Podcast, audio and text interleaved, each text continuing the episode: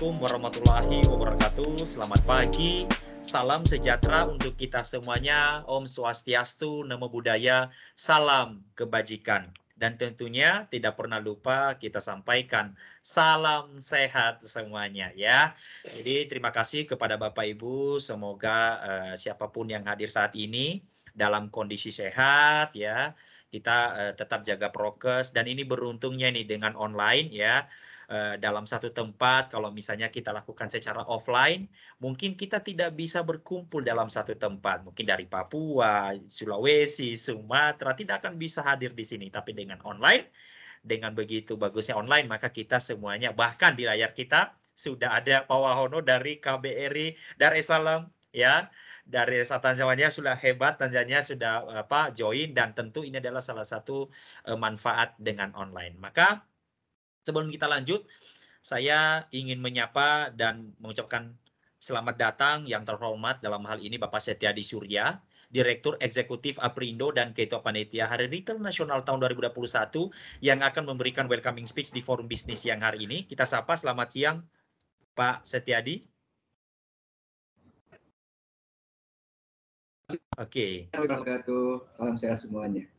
Baik, salam sehat Pak Oke, dan selanjutnya ya kita ingin menyapa para speaker kita yang luar biasa. Di hari ini akan ada enam orang ya para speaker kita yang yang akan sharing-sharing dengan kita dan tentunya sharing-sharing ini dengan background masing-masing.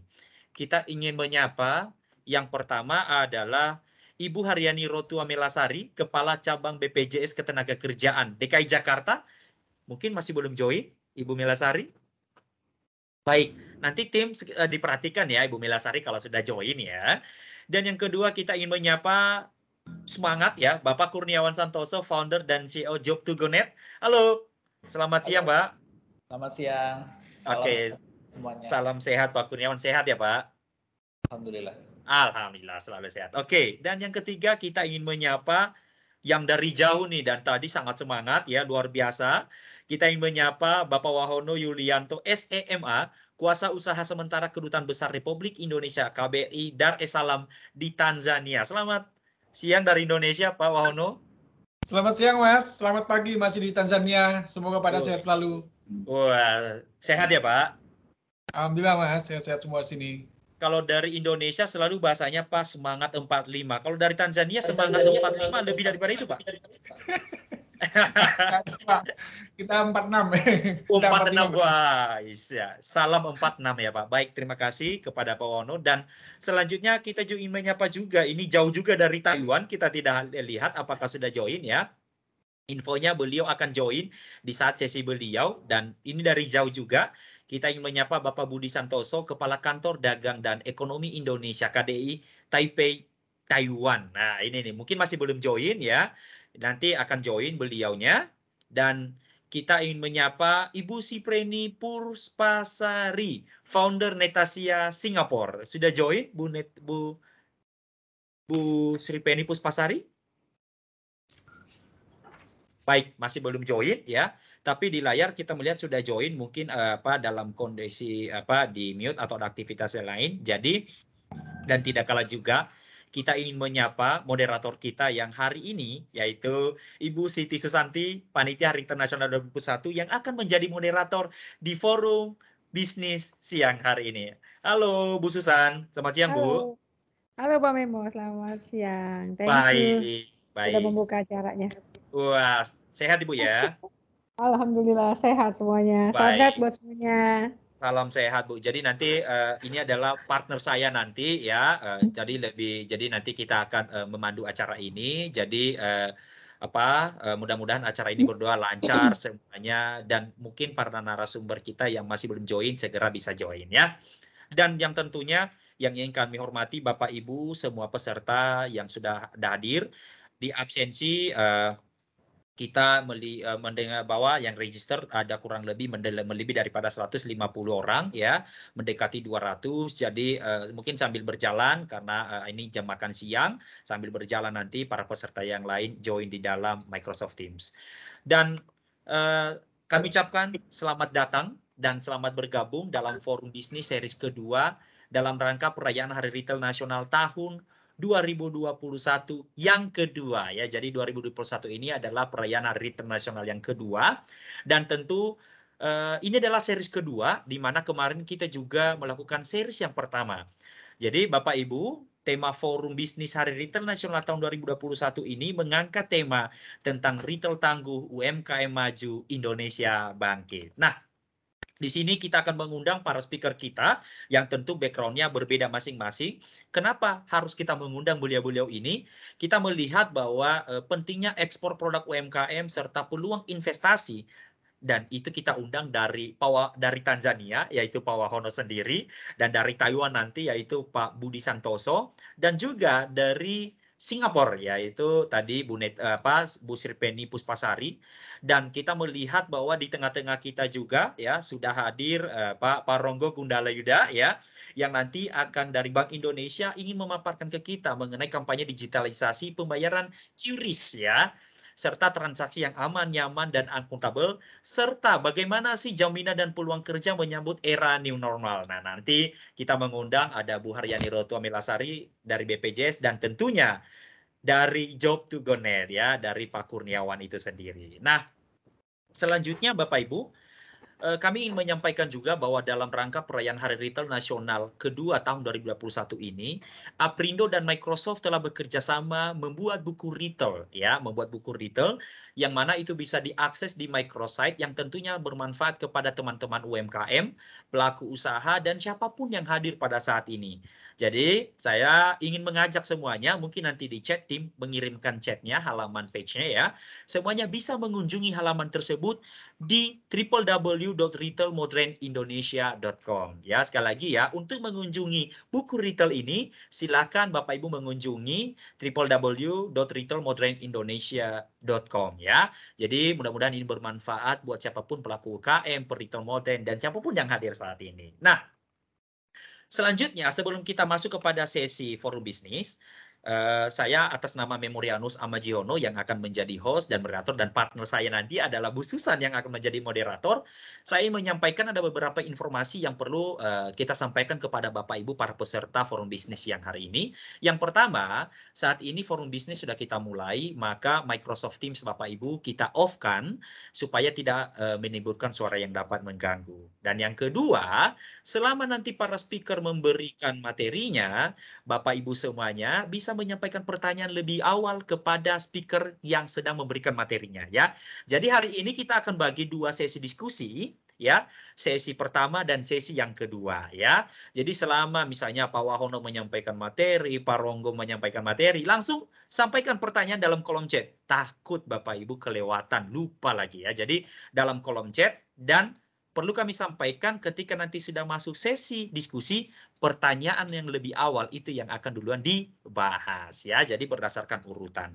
Nah, selanjutnya hari ini juga tersedia door prize. Nah, sudah ada tadi di chat mana link absensinya. Wah, itu menunggu door prize tuh ya. Jadi di sini hari ini kita sediakan door prize. Yang pertama akan ada voucher e-voucher belanja di Alfamart sebesar Rp800.000 kepada empat peserta yang pemenang ya. Jadi masing-masing nanti dapat 200 ribu ya.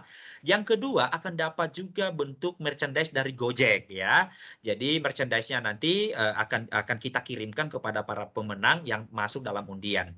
Dan bagaimana syaratnya? Syarat pertama adalah nanti admin akan mengirimkan registrasi ulang ya jangan jangan uh, karena sudah registrasi kemarin lalu nanti namanya keluar wah ternyata nggak hadir dalam forum bisnis ya jadi kita uh, apa uh, profesional yang hadir hari ini yang ikut registrasi berarti itu yang ikut dalam door prize nah yang kedua batas registrasinya sampai jam berapa Mas Memo? Sampai jam 14.30 siang atau sore ya. Jadi kurang lebih satu jam 30 menit dari sekarang ya. Siapa yang bisa ikut? Semuanya bisa ikut kecuali panitia. Hadir di sini ya. Jadi silakan Bapak Ibu register, silakan mudah-mudahan rezeki door prize dapat e-voucher belanja sebesar 200.000 masing-masing sebanyak empat orang dan merchandise dari Gojek ya. Itu saja beberapa informasi yang perlu kami sampaikan. Dan selanjutnya kami ingin memberikan kesempatan welcoming speech oleh Bapak Setiadi Surta Surya, Direktur Eksekutif Aprindo dan Ketua Panitia Hari Retail Nasional tahun 2021. Yang terhormat kepada Pak Setiadi, waktu dan tempat kami persilahkan Pak. Terima kasih. Assalamualaikum warahmatullahi wabarakatuh. Shalom, Om Swastiastu, Namo Buddhaya, dan salam kebajikan.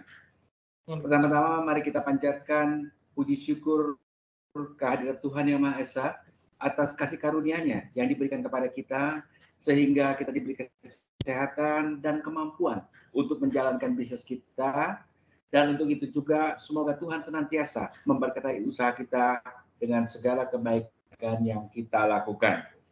Bapak Ibu para UMKM yang saya hormati, Aprindo melalui panitia HRN tahun 2021 telah berkomitmen untuk dorong dan karena UMKM sudah merupakan salah satu pilar dalam penghasilan atau pendapatan penjualan di retail modern yang semakin hari semakin besar kontribusinya dalam pendapatan penjualan. Oleh karenanya, kemajuan retail modern nantinya akan juga ditentukan oleh kemajuan para UMKM dalam kualitasnya di samping semakin banyak kuantitasnya UMKM baru UMKM baru yang tumbuh dari waktu ke waktu UMKM baru yang bertumbuh adalah dari UMKM dari generasi milenial yang memanfaatkan teknologi yang dengan percepatannya akan mampu untuk menanggok penjualan yang memadai. Kemajuan teknologi telah menjadi kebutuhan dasar dalam kita berusaha khususnya dalam dunia retail. Teknologi telah mendekatkan jarak antara pembeli dan penjual, menciptakan kemudahan dan mengatasi masalah serta memberikan solusi. Untuk itu segala kemajuan dalam bidang teknologi dan juga serta kebijakan pemerintah yang juga berperan dalam memajukan usaha perdagangan harus mampu kita serap dengan semaksimal mungkin. Aktivitas HRN melalui webinar seriesnya telah langsung forum ini kita sediakan diharapkan mampu memberi nuansa yang lebih jauh dan membuka kesempatan di dalam kita berusaha, baik dalam skala kecil maupun dalam skala yang lebih besar.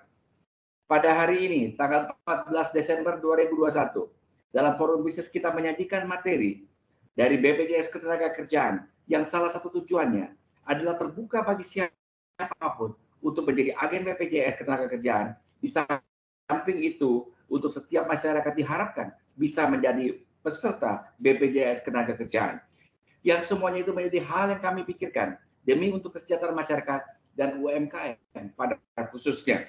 Kami juga mengundang di sini pembicara dari kuasa usaha sementara KBRI di Tanzania. Juga kami mengundang kepala uh, kepala kantor dagang dan ekonomi Indonesia Taipei, Taiwan, serta dari Natasha Singapura yang semuanya ini untuk kita jajaki kemungkinan dan produk UMKM dapat kita ekspor di kemudian hari kelak. Di samping itu, tidak lupa juga kami mengundang pembicara dari Bank Indonesia tentang kebijakan sistem pembayaran Bank Indonesia yang sesuai dengan kondisi dan kemajuan akibat dari globalisasi. Juga kami mengundang dari Job to Go yang membuka kesempatan eh, kesempatan luas bagi masyarakat untuk memperoleh uh, untuk memperoleh kesempatan bekerja dan memperoleh kesempatan untuk berkarir. Oleh karena itu, pada kesempatan ini kami atas nama Panitia HRN tahun 2021 mengucapkan terima kasih kepada Ibu Haryani Rotua Metasari, ya Kepala Cabang BPJS Ketenagakerjaan Jakarta. Juga kami ucapkan terima kasih kepada Bapak Wahono Yulianto SEMA, Kuasa Usaha Sementara Kedutaan Besar RI dari S Salam Tanzania. Juga terima kasih kami ucapkan kepada Bapak Budi Santoso, Kepala Kantor Ekonomi Indonesia, Taipei dan TAK, serta Bapak Kurniawan Santoso, founder dan CEO Job to Go. Juga terima kasih kami sampaikan kepada Ibu Sri Penny Puspasari yang selalu bersemangat selaku founder Netasia Singapura dan juga tidak lupa kami sampaikan terima kasih kepada Bapak Ronggo Gundala Yuda, ekonom senior Departemen Kebijakan Sistem Pembayaran Bank Indonesia. Serta juga terima kasih kepada Ibu Susan yang baik hati untuk menjadi moderator kita pada hari ini.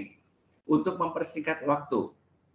Saya akhiri sambutan saya dan harapan kami bahwa forum bisnis ini dapat kita ikuti secara baik oleh Bapak Ibu UMKM sehingga forum kita ini dapat memberi manfaat bagi kemajuan kita ke depan. Semoga Tuhan senantiasa memberkati segala usaha kita. Wabillahi taufiq wal hidayah. Wassalamualaikum warahmatullahi wabarakatuh. Sekian dan terima kasih. Selamat mengikuti forum bisnis kita pada siang hari ini. Terima kasih. Baik, terima kasih kepada Pak Setyadi Surya yang sudah memberikan sambutan dan berarti acara for bisnis sudah bisa kita mulai. Dan terima kasih Pak Setiadi, Ketua Panitia Retail Nasional 2021. Maka acara selanjutnya, yang terakhir tadi adalah terima kasih kepada Ibu Susan yang baik hati ya. Karena sudah baik hati, maka selanjutnya saya akan sapa ya Bu Susan. Halo Bu Susan. Halo Pak Memo, selamat oh, siang. Baik, karena dari saya sudah selesai Bu, ya berarti sekarang kita masuk ke acara forum bisnis dan tentunya forum bisnis ini nanti akan dipandu oleh mitra saya yaitu Bu Susan. Maka tidak menunggu waktu lama, waktu dan tempat, saya persilahkan kepada Bu Susan. Silakan Bu Susan. Oke, Pak Memo, terima kasih. Ini kita jadi ada ada dua bagian ya di dalam forum bisnis ini ya. Jadi karena kita ada enam pembicara dan enam narasumber, jadi tiga yang pertama uh, diselesaikan, kemudian nanti ada sesi Q&A ya Pak Memo ya. Nanti kembali Pak Memo ya uh, Mandu untuk Q&A.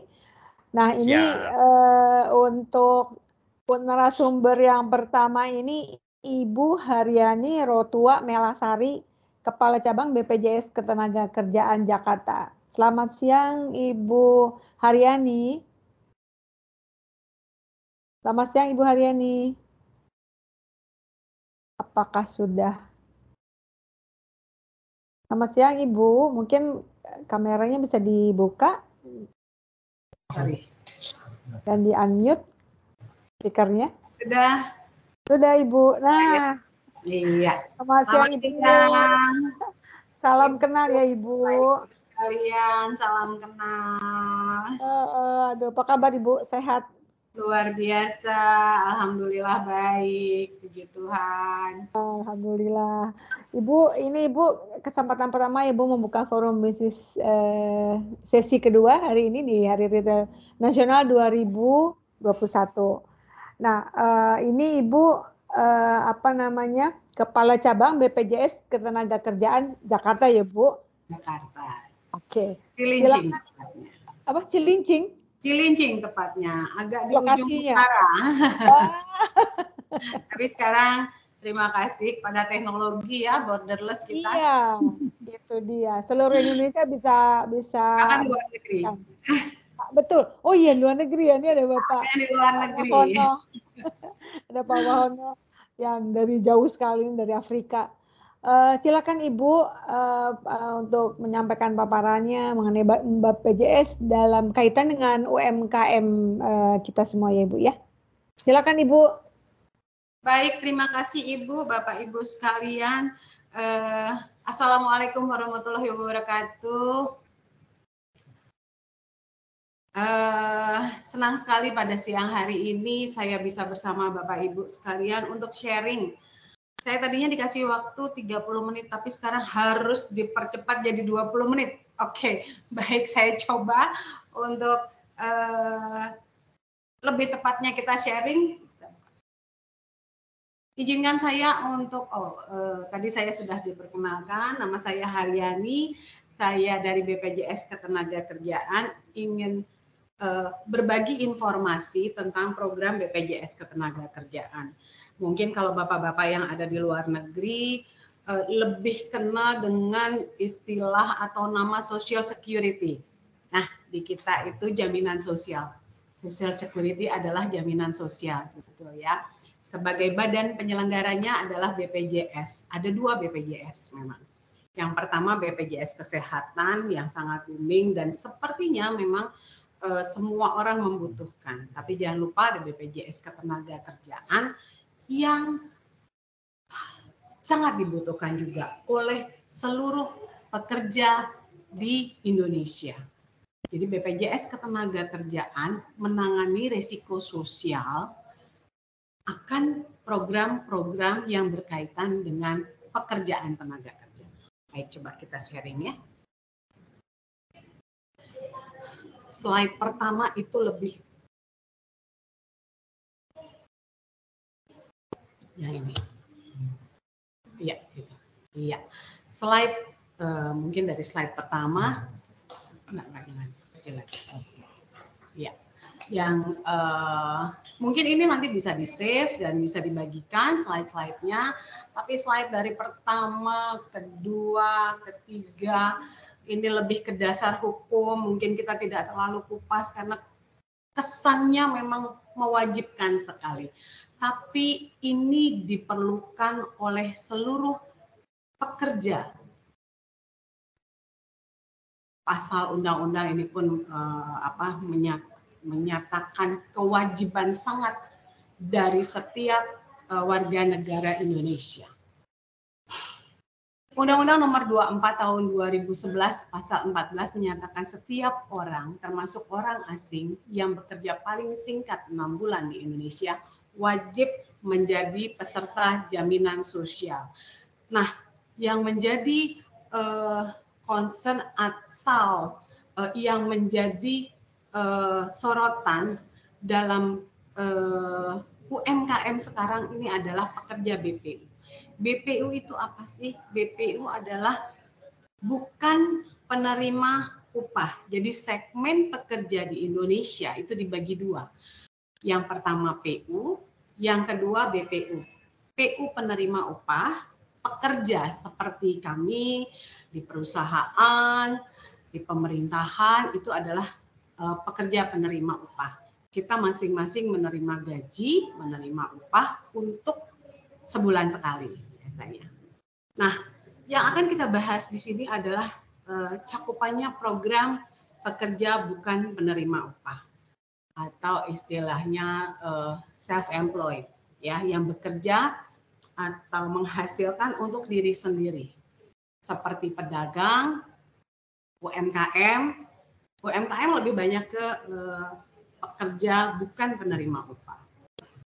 Tukang ojek, penjual eh, petani, penjual eh, jamu, nelayan, dan beberapa profesi-profesi bahkan mungkin dokter, eh, pengacara itu juga kan kalau dokter tidak bekerja di rumah sakit dia uh, sebagai pekerja bukan penerima upah kalau dia berpraktek sendiri. Selanjutnya peserta bukan penerima uh, upah itu tujuannya kita memberikan perlindungan. Jadi tujuan program jaminan sosial itu memberikan perlindungan atau jaminan sosial tenaga kerja pada saat tenaga kerja tersebut kehilangan sebagian atau seluruh penghasilannya akibat terjadinya risiko-risiko antara lain kecelakaan kerja, hari tua, dan meninggal dunia. Ini cakupannya. Jadi ada tiga program yang eh, bisa diikuti oleh segmen pekerja bukan penerima upah, yaitu kecelakaan kerja, kematian, jaminan kecelakaan eh, kematian, dan jaminan hari tua kita bisa lihat satu-satu. Uh, Ibu, ya. mohon maaf Bu, bisa tolong uh, screen-nya di, di full? Oh gitu. di full screen ya. Iya. Biar lebih enak dilihatnya sama peserta. Oke, ini ya. Ya. Untuk uh, segmen bukan penerima upah atau self-employed ini, yang menjadi wajib adalah kepesertaan jaminan kecelakaan kerja dan jaminan kematian. Jaminan lanjut. Jaminan kecelakaan kerja ini melindungi tenaga kerja dari resiko kehilangan penghasilan, resiko berkurangnya penghasilan akibat kejadian kecelakaan yang berhubungan dengan pekerjaan. Jadi apabila terjadi kecelakaan yang berhubungan dengan pekerjaan, ada coverage di jaminan kecelakaan kerja. Manfaatnya apa? Yang dapat diperoleh adalah apa? Pelayanan kesehatan yang pertama. Tentunya apabila seseorang mengalami kecelakaan kerja yang eh, sangat dibutuhkan adalah pelayanan kesehatan. Program perawatan pengobatan sesuai dengan kebutuhan medis. Yang kedua, santunan berupa uang tunai. Apabila tenaga kerja mengalami kecelakaan, akan diberikan pelayanan kesehatan di rumah sakit yang sudah bekerja sama dengan BPJS Ketenagakerjaan. Kita katakan eh, PLKK. Pelayanannya apa saja terdiri dari 14 item seperti ini. Berapa jumlah atau sampai sejauh mana tenaga kerja mendapatkan pelayanan? Uh, Bu Mariani, mohon maaf Bu, slide-nya ya. Bu di, di tubuh belum full screen slide-nya. Ini slide Ibu. Uh, Sebentar Ibu. Iya. Sepertinya di kami sudah full screen. Enggak, itunya Bu slide-nya. Ini kan pakai Ibu kan pakai PPT ya. Di slide-nya Bu. Jadi uh, lebih lebih besar yang full screen. Iya betul, slide-nya di full screen. Oh mungkin uh, kegedean kali ini 115 kan. Mungkin harus dikecilin. Iya, mohon maaf Bapak-bapak, Ibu-ibu. Bagaimana? mungkin bisa di close kali Bu yang pinggir. Jadi hanya slide-nya yang muncul aja yang itu ya, yang terlihat di screen. Bagaimana Ibu? Ini yang sebelah kiri Bu. Ini yang slide yang sedang Ibu tampilkan aja yang muncul Bu. Yang oh, kiri. ini aja yang muncul? Iya. Oh, ininya harus ditutup.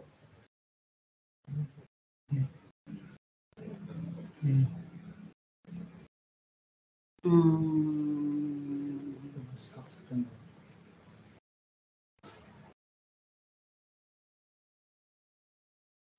bagaimana? Ya, uh, mungkin boleh sambil saya lanjut ya. Jadi untuk jaminan kecelakaan kerja ini uh, sudah bu?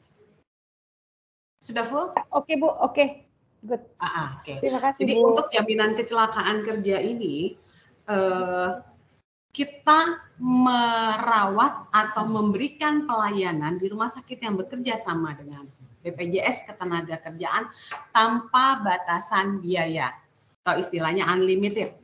Jadi berapapun yang dibutuhkan oleh tenaga kerja apabila mengalami kecelakaan kerja di rumah sakit itu akan di cover sampai tenaga kerja tersebut sembuh tanpa batasan biaya.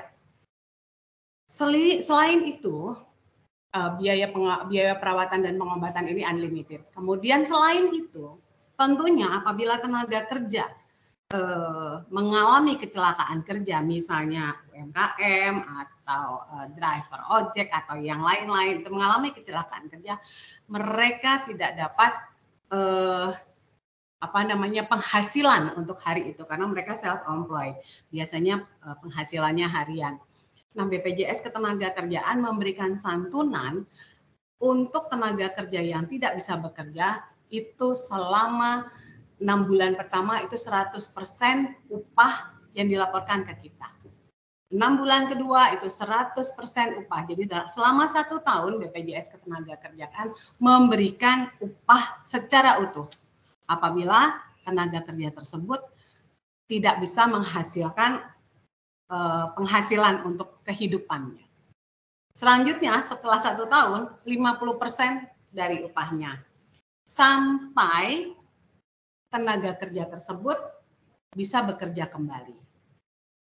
Atau apabila dokter mengata, menyatakan ada cacat, nanti akan ada perhitungan cacatnya.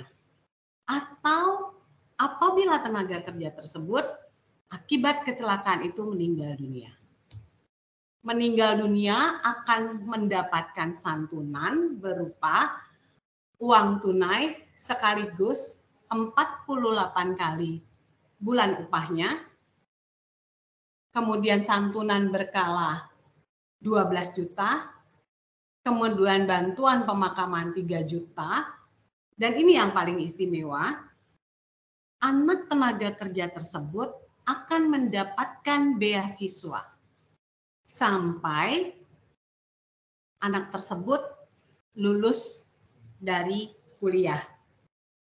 Kemarin ada uh, testimoni dari salah satu uh, sopir ya, driver diserahkan langsung oleh Dirjen Perhubungan Darat. Anak tenaga kerja, anak driver tersebut masih usia uh, belum sekolah, masih balita, mendapatkan beasiswa sampai nanti anak tersebut lulus kuliah. Jadi ini sangat-sangat membantu, sangat-sangat meringankan keluarga yang ditinggalkan oleh tenaga kerja. Tidak ada yang ingin kejadiannya, tetapi apabila memang uh, terjadi pada tenaga kerja, sebaiknya kita punya perlindungan karena itu tadi di depan, di awal banyak sekali saya tidak tampilkan, tapi banyak sekali dasar hukum-dasar hukum yang ingin memastikan perlindungan terhadap tenaga kerja tersebut. Eh, kemudian ada bantuan pengangkutan, bantuan pengangkutan ini kalau terjadi eh, misalnya di darat itu maksimal 5 juta, maksimal 5 juta ya, di udara 10 juta. Oke, mungkin uh, kita lanjutkan. Transportasi ini sementara tidak mampu bekerja tadi sudah saya ceritakan bahwa enam bulan pertama itu dapat utuh. Satu tahun pertama dapat utuh upah sebulan yang dilaporkan oleh eh, masing-masing uh, ya dilaporkan oleh masing-masing kalau bukan penerima upah biaya pengobatan yang unlimited, ada penggantian gigi tiruan, ada penggantian alat bantu degar, ada penggantian kacamata. Kira-kira itu ruang lingkup dari uh, jaminan kecelakaan kerja santunan ini mungkin nanti bisa dibaca sendiri karena waktunya cukup sempit. Saya ingin nanti akan uh, bisa ada waktu untuk sesi tanya jawab. Nah, yang kedua itu jaminan kematian. Ini nanti bisa dibaca sendiri ya. Program jaminan kematian. Jaminan kematian terlalu panjang. Jaminan kematian adalah melindungi tenaga kerja apabila meninggal dunia. Bukan karena kecelakaan kerja. Kalau yang tadi karena kecelakaan kerja. Manfaatnya banyak sekali. Mungkin nanti uh, screen ini bisa di-save. Tapi yang jaminan kematian itu melindungi tenaga kerja dari resiko kehilangan pekerjaan akibat kematian bukan karena kecelakaan kerja kecelakaan kerja tadi 48 kali upah yang dilaporkan, tapi jaminan kematian itu mendapatkan 42 juta jaminan kematiannya. Nah, eh, untuk tenaga kerja yang meninggal dunia, anak tenaga kerja itu juga mendapatkan beasiswa yang sama dengan jaminan kecelakaan kerja tadi. Jadi kalau tenaga kerja meninggal dunia, baik itu karena kecelakaan kerja maupun karena kematian, anak tenaga kerja bisa mendapatkan beasiswa sampai uh, lulus kuliah. Kira-kira seperti itu. Kemudian uh, ahli waris itu janda atau duda atau anaknya Kemudian kalau tidak punya anak, tidak ada eh, tidak berkeluarga itu jatuh ke orang tua atau ke kakeknya. Kemudian kalau sudah meninggal dunia juga ke saudara kandung atau kemudian yang berikutnya ke mertua. Lanjut. Nah, yang terakhir dan ini program yang opsional. Kalau kecelakaan kerja dan kematian itu wajib, Ya, untuk jaminan uh, untuk segmen BPU, program jaminan hari tua ini bisa dipilih. Prinsipnya seperti tabungan, bekal untuk hari tua. Merupakan akumulasi iuran plus hasil pengembangannya. Jadi ini seperti tabungan biasa, hanya saja kelebihannya adalah eh, hasil pengembangan di BPJS Ketenagakerjaan pasti lebih besar dari bunga deposito. Kemudian eh, tidak dikenai pajak. Bunganya atau pengembangannya itu tidak dikenai pajak sehingga eh, menambah besar hasil pengembangannya. Manfaat JHT ini bisa diambil kalau eh, tenaga kerja sudah berhenti. Harusnya usia pensiun ya, harusnya usia 57.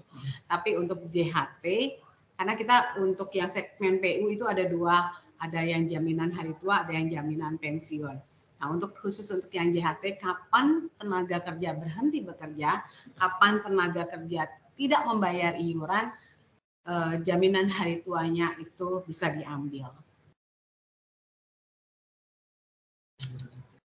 Eh, iuran, sekarang kita masuk ke iuran. Iurannya itu sangat sangat sangat sangat murah sekali mungkin akan uh, apa namanya uh, agak terheran-heran dengan besarnya manfaat yang uh, disampaikan di depan. Iurannya hanya paling sedikit untuk dua program kecelakaan kerja dan kematian itu 16.800. Jadi jaminan kematiannya 6.800 jaminan kecelakaannya 10.000. Jadi dengan 16.800 tenaga kerja sudah terlindungi program jaminan kecelakaan kerja dan jaminan kematian. Apabila ingin ikut juga jaminan hari tua itu bisa tambah 2% berapa itu? 20.000. 20.000. Jadi kalau programnya lengkap paling murah itu 36.800. Tapi untuk yang wajib itu 16.800 dan tenaga kerja sudah terlindungi program kecelakaan kerja dan kematian. Meninggal dunia, meninggalkan keluarga, meninggalkan anak kecil, itu ada eh, jaminan, ada warisan berupa beasiswa sampai anak tersebut lulus kuliah. Luar biasa.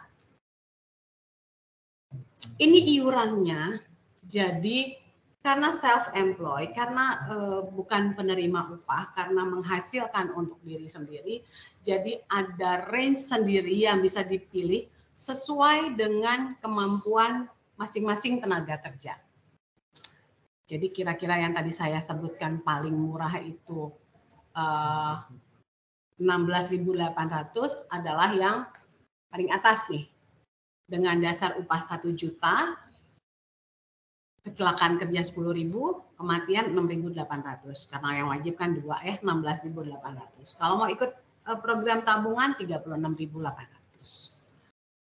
Kecelakaan kerja untuk uh, perbedaannya ya dengan mengikuti program ini kecelakaan kerja, program perawatan di rumah sakit sama-sama unlimited. Jaminan kematian eh, sama-sama mendapat 42 juta. Yang membedakan apa? Yang membedakan selain jaminan hari tua, jaminan kecelakaan kerja meninggal dunia itu 48 dikali dasar upah. Kalau iurannya 16.800, dasar upahnya satu juta, berarti apabila meninggal dunia karena kecelakaan kerja, manfaat tunai yang didapat adalah 48 kali satu juta. 48 juta. Berbeda dengan apabila dasar upahnya uh, ini berapa? 10 juta. 10 juta. Berarti apabila tenaga kerja tersebut kecelakaan, meninggal dunia, manfaat tunai yang didapat adalah 480 juta. Bedanya cuma di situ. Sementara beda pelayanan, beda beasiswa itu tidak ada. Sama.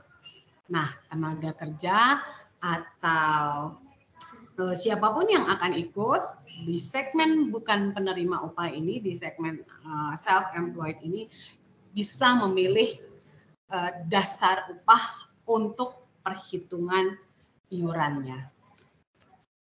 Oke, kanal-kanal pembayaran. Kita banyak sekali sekarang kanal-kanal pembayarannya. Bapak Ibu bisa langsung mendaftarkan melalui kami di BPJS Ketenagakerjaan atau bisa memilih kanal atau tempat pembayaran iuran seperti ini. Ada link aja, Perisai BPJS Ketenagakerjaan, Indomaret, Alfamart, Tokopedia juga bisa sangat-sangat sekarang sangat-sangat dipermudah untuk pembayarannya. Um. Ya. Mungkin itu Bapak Ibu sekalian yang uh, bisa saya sampaikan sementara apabila nanti ada yang ingin ditanyakan.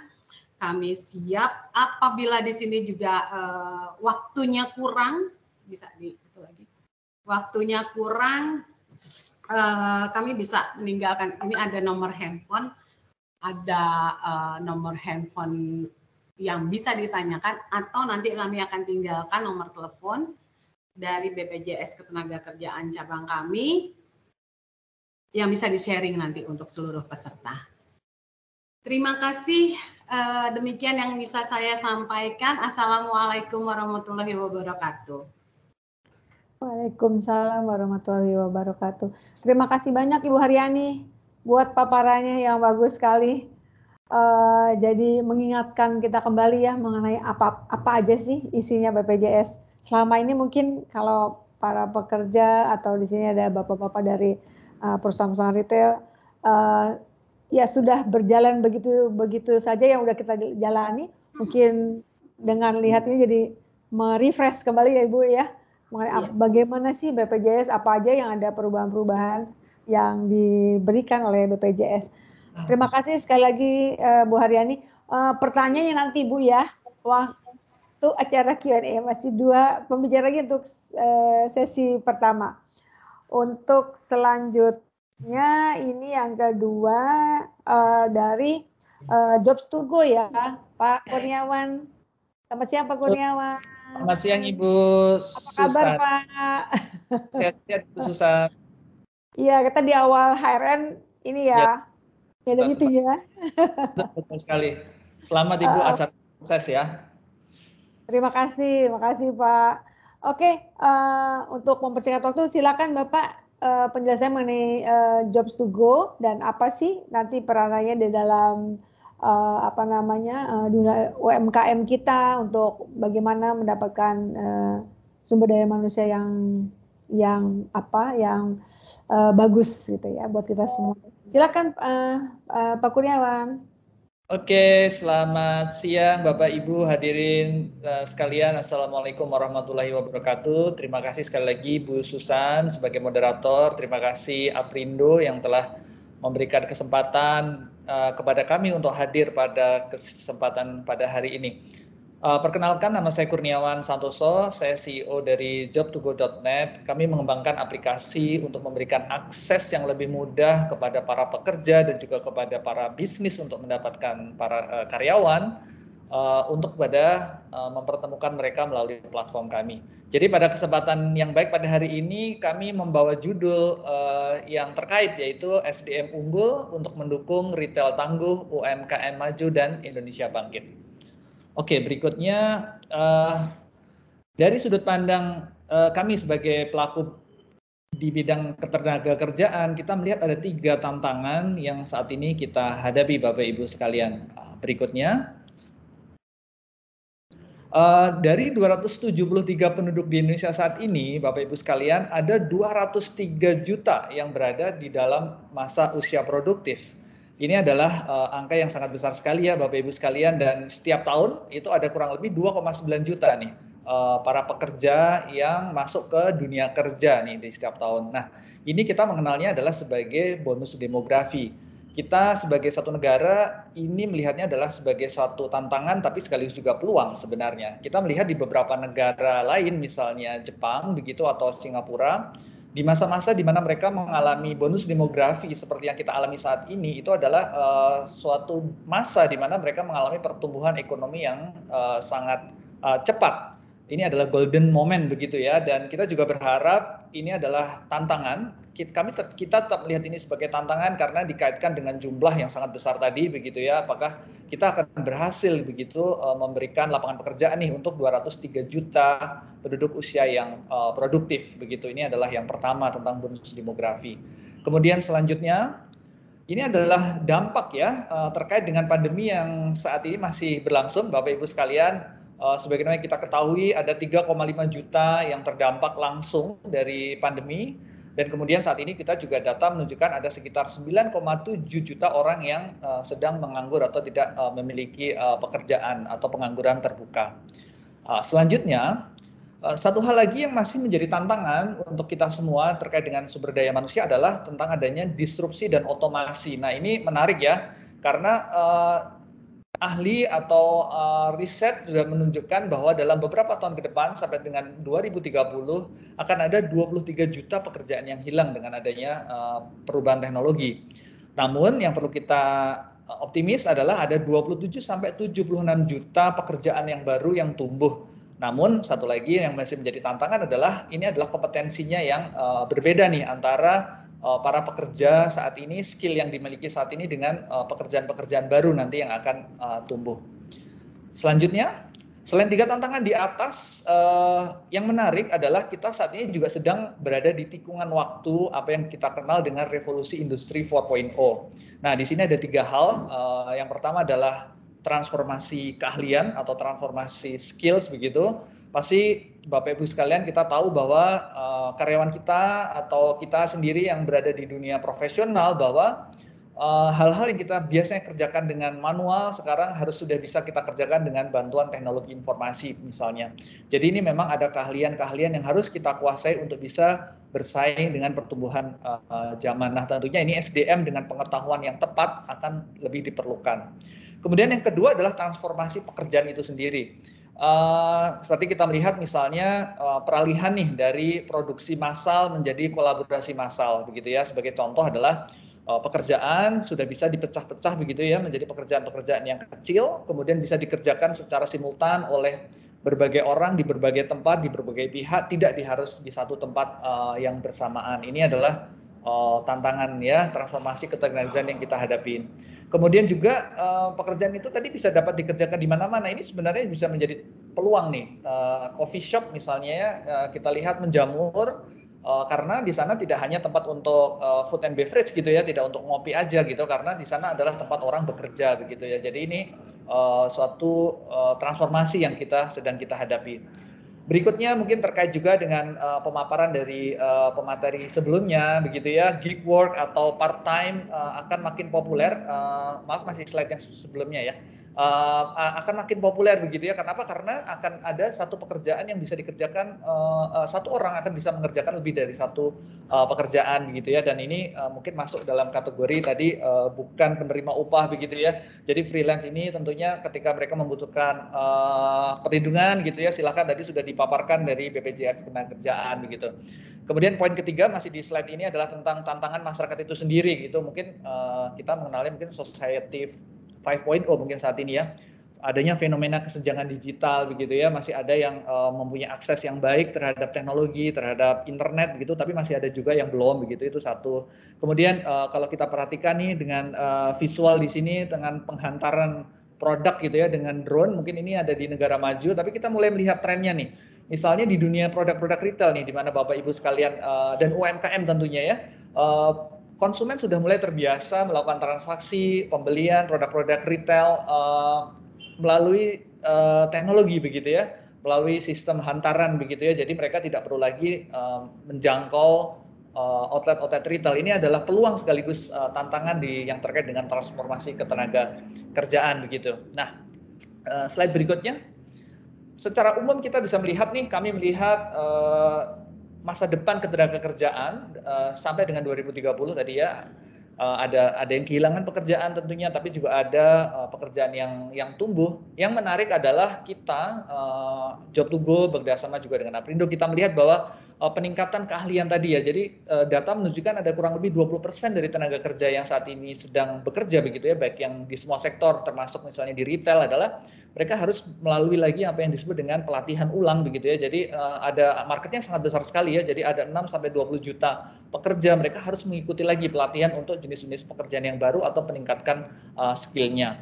Kemudian next slide-nya adalah ini sebenarnya uh, alasan kenapa mengapa Job to Go hadir begitu ya. Kami uh, sebagai perusahaan rintisan startup begitu ya kita melihat uh, eh, SDM ini sangat penting sekali kalau kita bicara tentang uh, pertumbuhan ekonomi pengembangan uh, bisnis uh, baik perusahaan besar maupun UMKM kita melihat ini adalah SDM ini adalah kuncinya begitu ya jadi kami berusaha menghadirkan teknologi yang bisa membuat para pekerja ini gampang begitu ya ketemu lowongan-lowongan pekerjaan yang sesuai uh, tidak hanya untuk pekerjaan-pekerjaan atau perusahaan-perusahaan yang besar kami mencoba merangkul juga uh, pengguna kami dari sisi bisnis bisnis uh, small medium enterprise, bisnis UKM untuk mencari pekerja yang ada di sekitar mereka begitu. Jadi uh, tidak hanya di kota-kota besar, kami mencoba untuk bisa menjangkau ke kota-kota kecil uh, agar teknologi ini juga bisa membantu mengubah bagaimana proses gitu ya pencarian pekerjaan kalau dari sisi uh, karyawan, tapi juga dari sisi bisnis kita mencoba untuk uh, mentransformasi bagaimana pencarian karyawan gitu ya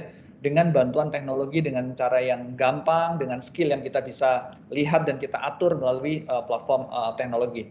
Berikutnya, jadi ada tiga hal Bapak Ibu sekalian uh, sharing sedikit tentang Job to Go. Uh, kita kita mendukung bagaimana kapital uh, digital SDM Indonesia ini harus uh, kita dorong begitu ya.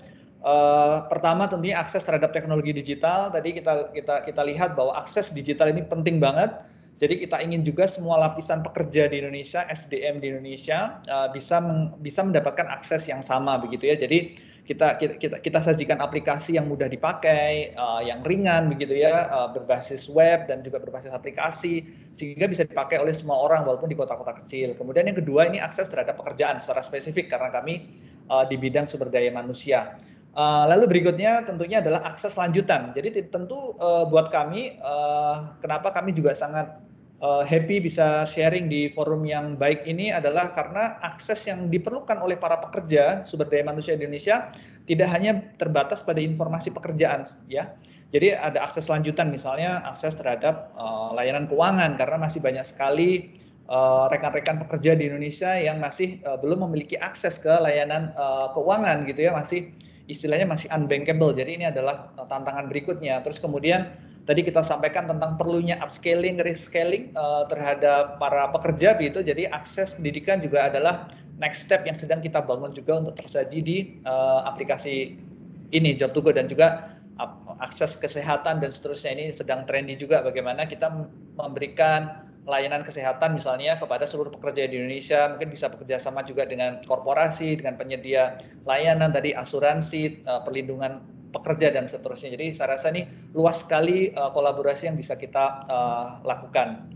Ah, berikutnya terkait slide berikutnya, secara secara khusus dengan Aprindo ini adalah uh, tahun kedua kami bekerja sama dengan Aprindo dan kita melihat ini adalah uh, uh, suatu kerjasama yang uh, sangat uh, positif, sangat saling mendukung. Di tahun ini kita melakukan uh, apa yang disebut dengan hybrid job fair begitu ya ini foto uh, visual menunjukkan uh, event uh, di Ion di, di mall di Jakarta Timur, di mana selama uh, satu minggu kami berada di sana berdialog dengan UKM lain yang ada di uh, yang ada berada di sana juga kita bertemu dengan para pencari kerja juga dan uh, di sini ini adalah contoh bagaimana kita mencoba melakukan jemput bola untuk memberikan uh, penetrasi akses terhadap para mungkin para pencari kerja begitu ya yang uh, belum begitu familiar dengan dengan teknologi. Jadi salah satu hasil yang sangat menarik mungkin perlu saya sampaikan juga Bapak Ibu sekalian selama kurang lebih satu minggu atau dua minggu ini ada total ada 14.000 pelamar kerja dari semua lowongan-lowongan yang secara khusus kami sajikan untuk job fair antara uh, Job Tuku dan Aprindo ini terkait dengan uh, tahun ini ya begitu.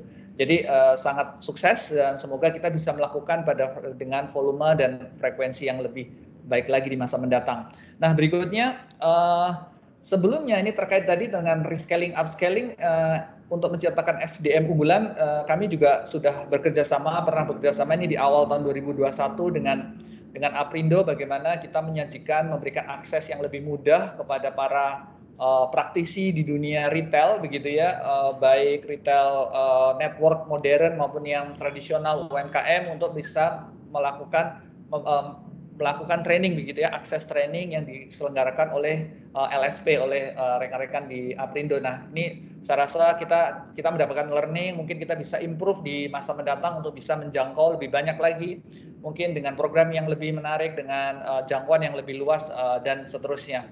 Jadi uh, slide berikutnya uh, Bapak Ibu sekalian, uh, pada hari ini uh, tentunya rekan-rekan UKM uh, tadi sudah saya singgung di depan bahwa teknologi uh, informasi terkait dengan pencarian pekerja ini tentunya uh, kita ingin bisa diakses oleh semua pihak baik oleh para pekerja maupun juga uh, rekan-rekan UKM. Jadi kami mengundang silahkan bisa diakses di mana aplikasi kami bisa digunakan uh, untuk UKM kita desain khusus juga selain untuk enterprise kita juga mendesain aplikasi untuk UKM sehingga Bapak Ibu sekalian bisa download, bisa daftar, langsung pasang lowongan dan kemudian secara otomatis akan uh, disiarkan begitu ya ke sekitar uh, lokasi Bapak Ibu sekalian karena ini uh, penting banget nih kalau kita bicara UKM fitur-fitur uh, bagaimana uh, para pencari kerja ini bisa mencari berdasarkan lokasi ya. Jadi tentunya mereka ingin bekerja di lokasi yang dekat begitu, yang familiar dengan lingkungan mereka. Jadi ini salah satu fitur unggulan kami. Uh, di sana bisa Bapak Ibu bisa mencari karyawan, mengatur bagaimana lowongan ditampilkan, sortir, mengundang untuk wawancara dan sampai yang yang terakhir adalah dengan skema sistem penggajian sederhana. Jadi tidak perlu repot lagi gitu ya untuk meningkatkan keamanan kesehatan begitu ya di saat masih pandemi penggajian kita coba perkenalkan dengan uh, metode transfer, metode uh, apa itu namanya digital dengan imani yang sudah terintegrasi begitu ya. Jadi uh, silakan bisa di uh, bisa diperiksa. Jadi uh, uh, berikutnya intinya Bapak Ibu sekalian uh, untuk mendukung SDM unggul tadi next slide uh, kita menghadirkan solusi uh, sumber daya manusia yang terintegrasi, uh, mulai dari pencarian pekerjaan, terus kemudian tadi pengelolaan karyawan. Uh, kami mengundang Bapak Ibu untuk mempelajari dan silakan menghubungi kami jika ingin mengetahui lebih lanjut nih mengenai produk-produk atau service yang bisa kami berikan. Jadi singkat cerita dari pemaparan tadi dari semua tantangan yang ada yang kita hadapi terkait dengan kendala yang kita hadapi terhadap sumber daya manusia, kita melihat ada peluang-peluang yang sangat besar di sana dan kami hadir bekerjasama dengan Aprindo, bekerjasama dengan ekosistem untuk merangkul bisnis dan juga UMKM, bagaimana kita bisa terus tumbuh uh, dan berkembang begitu ya uh, berdasarkan dengan bantuan teknologi. Jadi sekali lagi dengan Job to Go, uh, next slide uh, dengan uh, dengan job tugas SDM unggul gitu ya, retail tangguh, UMKM maju, Indonesia bangkit. Jadi uh, kita sangat uh, yakin sekali demikian. Saya saya cukupkan sekian. Jika ada pertanyaan kami persilahkan uh, kepada moderator Ibu Susan. Uh, terima kasih atas kesempatannya. Wassalamualaikum warahmatullahi wabarakatuh. Terima kasih, Pak Kurniawan untuk uh, paparannya yang luar biasa. Jadi memang apa ya uh, dunia SDM itu terus ya bergerak dan dan kita merasakan di era pandemi ini jadi perubahannya begitu cepat ya. Kita nggak menyangka hanya dalam waktu, kurun waktu tidak sampai uh, dua tahun itu luar biasa gitu ya. Uh, perubahannya pola-pola tenaga kerjanya juga berubah gitu ya. Tren-tren pekerjaan juga jadi berubah gitu. Itu luar biasa gitu buat buat semua tuh menjadi sebuah tantangan dan kesempatan juga ya. Oke, uh, kita tunggu nanti pertanyaannya di sesi Q&A ya, uh, Pak Kurniawan. Yep. Untuk selanjutnya nih dengan dengan pembicara kita yang istimewa, Pak Wahono, karena jauh-jauh dari Tanzania. Ini Bapak memang postingnya di Tanzania nih Pak ya? Benar Ibu, khususan kami di KPRI Darussalam Tanzania Ibu. Di uh, Tanzania itu kan negara ya Pak ya? Benar, benar, benar. Negara Tanzania. Kotanya Pak? Uh, Dar es Salaam. Oh, Dar es Salaam tuh kotanya. Benar, benar Ibu. Uh, kedutaan oh. besar kita ada di Dar es Salaamnya Ibu. Oh gitu. Jadi apa namanya? Uh, memang memang uh, namanya tuh mirip mirip kayak Brunei ya Pak. saya, saya pikir. Benar Bu, iya Brunei Darussalam. Brunei Darussalam. Dares, Dares Salam pakai Oh oke oke oke oke. Nah ini pasti kita dapat ini nih ya uh, penjelasan yang menarik. Bapak kelihatannya waktunya bisa lebih dari 30 menit nih Pak, eh lebih dari 20 menit karena ada kelebihan nih dari Pak Kurniawan nih. Jadi dan kita pasti juga akan tertarik uh, ada apa nih di Tanzania. Kalau negara lain mungkin kayak Singapura, Jepang kita sudah bisa membayangkan ya negaranya seperti apa, ekonominya seperti apa, kegiatan sosial masyarakatnya seperti apa mungkin sudah banyak yang mengenal. Tapi kalau Tanzania nih, waduh ini luar biasa.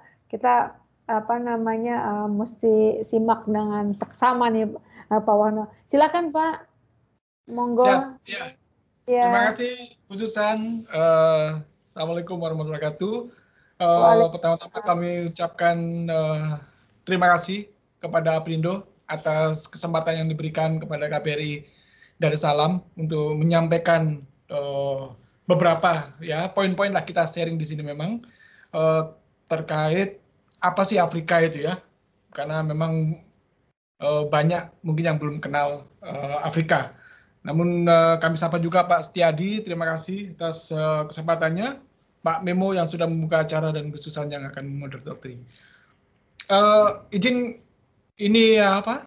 Uh, slide singkat kami ingin memberikan gambaran sebenarnya mengenai apa sih uh, Afrika itu dan Afrika Timur khususnya Tanzania nantinya. Uh, mungkin next slide, Mas. Ya, uh, ini kita coba ya petakan ya. Sebenarnya tadi ada gambar-gambar. Uh, soalnya kita ingin tanya dulu nih.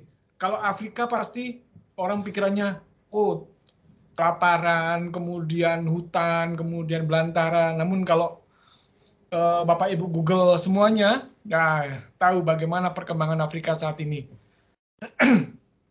Dan bagaimana mereka menjadi pasar yang potensi buat barang-barang retail Indonesia nantinya begitu. Kalau boleh kami apa jabarkan di sini memang Afrika terbagi dalam uh, lima uh, bagian. Afrika Utara ini umumnya apa masih ikut Timur Tengah karena banyak pengaruh dari Arabnya. Uh, kemudian bagian barat ini uh, paling besar adalah Nigeria. Di situ uh, total penduduk sekitar 401 juta. Di bagian tengah Uh, ini ada Angola, Namibia, Kongo, ini sekitar 179 juta. Uh, kemudian bagian selatan itu South Africa, Bapak Ibu tahu. Uh, kemudian apa? Botswana, Namibia itu ada ada sekitar 67 juta penduduk di sana. Sedangkan bagian timur ya kami ini di tempat bintang ini ini adalah kota Dar es Salaam, Ibu. Ini Dar es Salaam ini apa? Ibu kotanya uh, ibu kota komersial uh, dari Tanzania karena ibu kota untuk pemerintahan itu ada di tengah di Dodoma. Itu poten, apa penduduk paling besar di bagian uh, Afrika, ya, bagian timur, yaitu uh, sekitar 60 uh, eh, juta orang. Total semuanya bagian timur ini 445 juta uh, penduduknya.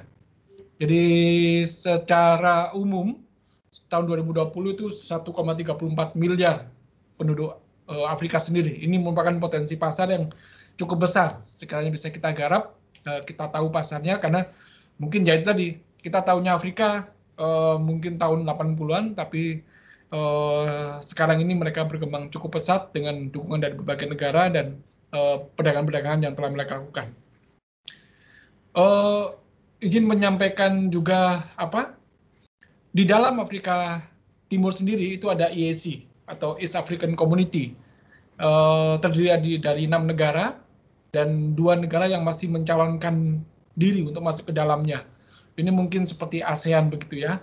Uh, di mereka punya aturan-aturan yang sama untuk perdagangan, uh, untuk uh, apa hukum. Jadi mereka mencoba membentuk satu kawasan yang uh, kondusif. Uh, apalagi sejak tahun apa 1 Januari 2021 itu aktif uh, Afrika Continental Free Trade Area Nah, ini yang memungkinkan mereka untuk semakin mereduce biaya-biaya uh, logistik maupun perpajakan uh, trade barrier antar Afrika sendiri. Jadi sekiranya ada pabrik uh, produksi di Afrika, maka pengiriman ke negara-negara di Afrika sendiri itu akan mengalami banyak uh, apa pemotongan ya, jadi pajaknya akan banyak berkurang begitu. Secara umum uh, terdapat apa GNP mereka 62,4 bilion Tanzania dan uh, secara per kapita 1076 di tahun 2020. Mungkin Bapak dan Ibu bisa melihat uh, paparan apa kami nantinya. Kemudian next slide, Mas. Ya, uh, secara detailnya Tanzania sendiri uh, terdiri dari 34 uh, provinsi. Uh, kalau di, di sini nyebutnya region. Namun Tanzania berbatasan langsung dengan uh, 8 negara, di mana 6 di antaranya merupakan landlocked country dan atau negara tak berpantai ya. Jadi mereka itu sangat mengharapkan Dar es Salaam sebagai hub untuk mendatangkan produk-produk mereka. Seperti Zambia, itu hampir 70% produknya melalui Dar es Salaam. Terlebih tahun 70-an, itu Tiongkok me menginvestasikan pertama kalinya di benua Afrika berupa uh, rel kereta api dari uh, Dar es Salaam menuju ke uh, Zambia. Dan ini mem, apa, membuka peluang besar untuk perdagangan uh, ke negara-negara yang landlocked tadi.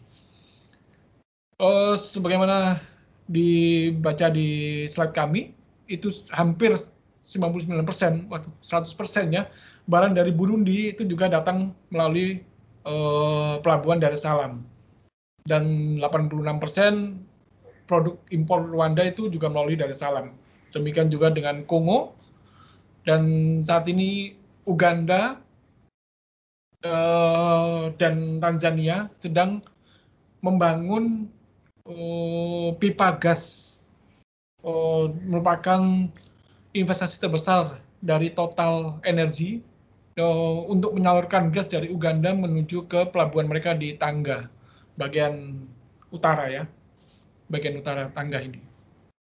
Uh, ini ini merupakan uh, posisi sentral dari Tanzania sebagai negara hub untuk untuk negara-negara sekitarnya yang tidak memiliki pantai sehingga mereka uh, menggunakan Tanzania atau uh, karena di Tanzania ada tiga port yaitu Dar es Port, Tangga Port, Zanzibar Port, sama Mutwara Port. Ini yang besar-besar yang me, apa menjadikan uh, akses masuknya barang-barang dimaksud. Kemudian boleh berikutnya. Next, ya. Ini kami ambil dari data Kemendak RI, Bapak Ibu sekalian, oh, terkait kerjasama perdagangan antara Indonesia dengan uh, Tanzania, Rwanda, dan Burundi. Tiga negara ini merupakan uh, wilayah kerja kami di KBRI Darussalam. Uh, bisa dilihat di situ bahwa kita mau coba perbandingkan antara tahun 2016 2021 ini 2021 masih sampai Oktober. Uh, demikian Bapak Ibu. Jadi terlihat kenaikan yang cukup signifikan khususnya Tanzania. Uh, dari 223 juta dolar dari 2016 menjadi 2, uh, 348 juta US dollar di tahun 2021 sampai bulan Oktober ini uh, pencatatan ini dilakukan oleh BPS dan diolah oleh Kemendak RI.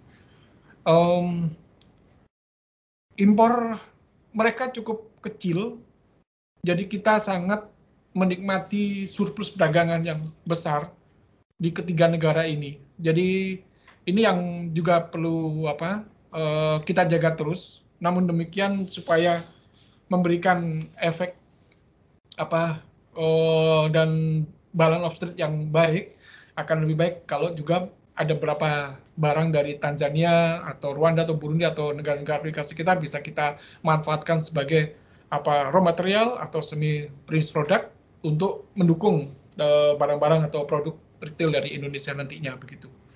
Uh, mungkin nanti akan bisa dibaca lebih lanjut mengenai hal ini. Eh, data-data uh, ini bisa didapatkan di Kemendak RI uh, dan detailnya ada di BPS nantinya. Uh, next mungkin.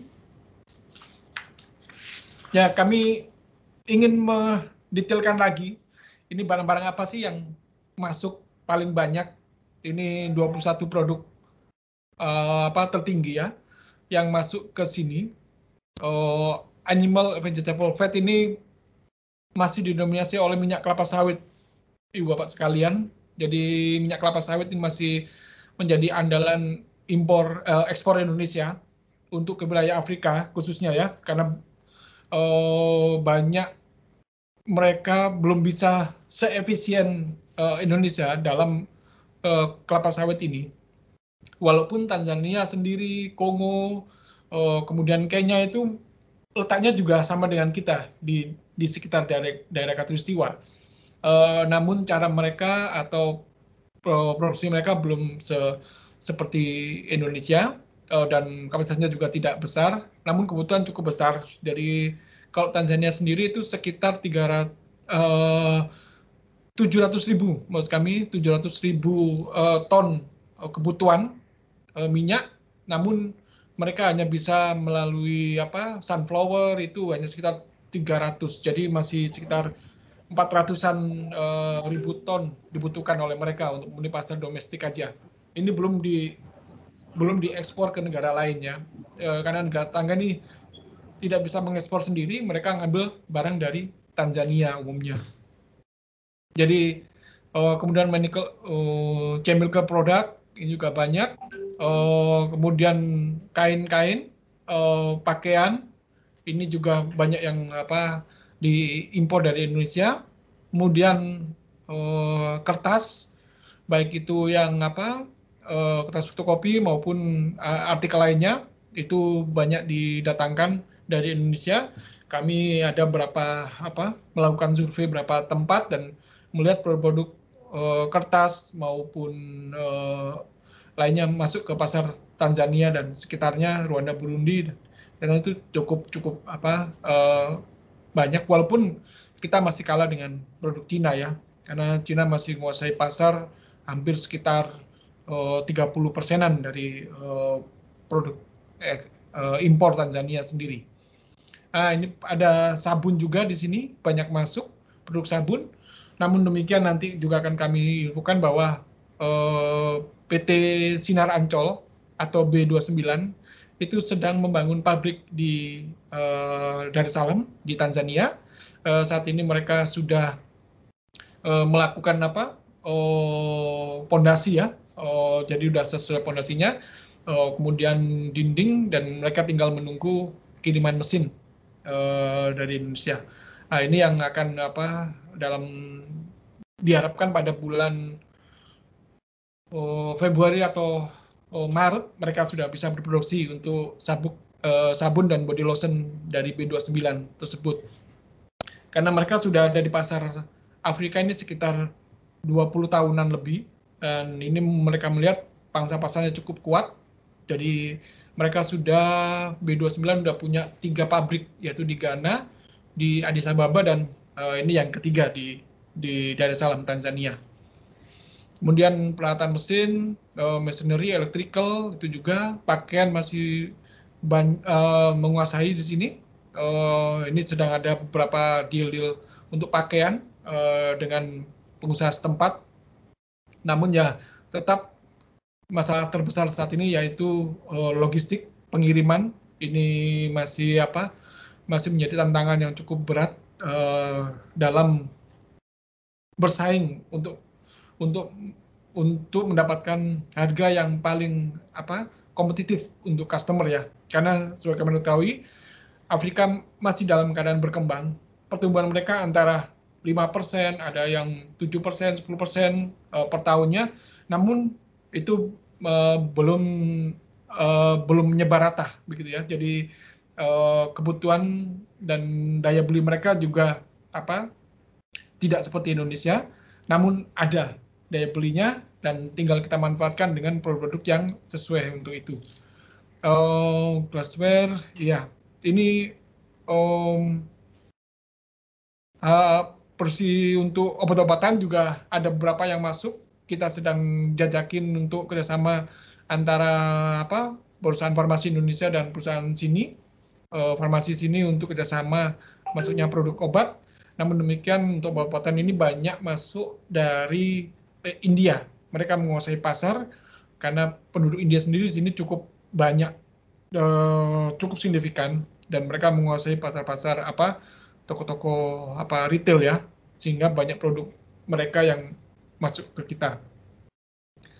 Um, mungkin itu uh, retail yang terkait uh, dari 21 yang paling atas yang kami copy dari uh, trade map ini bisa dilihat juga di website mereka bagaimana uh, keunggulan produk kita.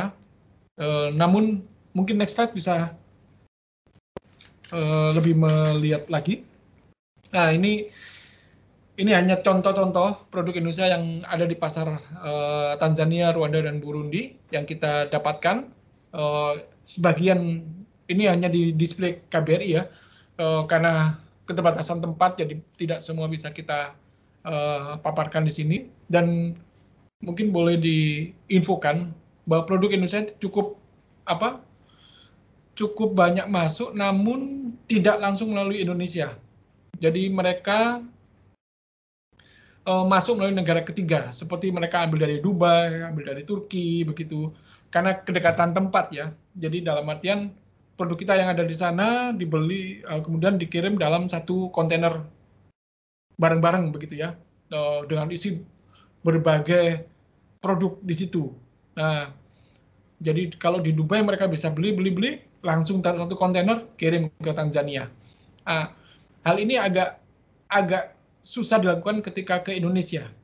Ketika ke Indonesia, mereka belinya harus ke satu perusahaan tertentu, kemudian harus satu kontainer, dan ini cukup cukup apa uh, men, uh, apa menyulitkan bagi pengusaha-pengusaha yang ingin mencoba uh, mengetes barang ya. Karena produk baru ini kan tidak bisa langsung diterima pasar harus diperkenalkan, harus diketahui rasanya bagaimana, kemudian penggunaannya bagaimana. Jadi hal-hal inilah yang uh, banyak dibutuhkan. Maka mereka supermarket di sini cenderung beli ke Dubai karena mereka bisa beli dengan berbagai macam produk di situ, ratusan jenis, kemudian ditaruh di pasar di supermarket mereka, dites di situ. Oh ini barang ini laku, oh ini barang ini kurang laku, oh barang ini banyak permintaannya, oh barang ini nanti akan kita pesan ulang lagi lah, oh barang ini harus ditahan dulu, oh barang, barang ini harus harganya segini, ini akan mereka analisis sendiri. Uh, namun hal itu tidak bisa dilakukan kalau pesannya itu harus hanya satu perusahaan ke Indonesia. Di Indonesia belum ada uh, ini. Ya kita inginnya sih bisa dapat apa semacam kawasan ekonomi khusus gitu ya. Jadi kita bisa pengusaha Tanzania atau Afrika lainnya atau atau di dunia ya itu bisa datang ke satu tempat mereka bisa milih produk dari berbagai macam perusahaan penyedia dan menaruhnya dalam satu kontainer. Nah, ini yang ini kawasan-kawasan seperti itu yang memang uh, perlu diperbanyak di Indonesia sehingga bisa bisa apa? bisa datangin oleh mereka ketika mereka mengunjungi Indonesia begitu ya. Nah, karena di satu sisi secara uh, digital Afrika memang sudah mulai apa membuka dirinya dengan digitalisasi. Namun masih banyak daerah-daerah yang belum tercover secara baik untuk internet. Uh, jadi mereka lebih cenderung untuk melihat barangnya langsung. Jadi kalau melihat cuma dari gambar itu ya masih banyak pertimbangan untuk membeli.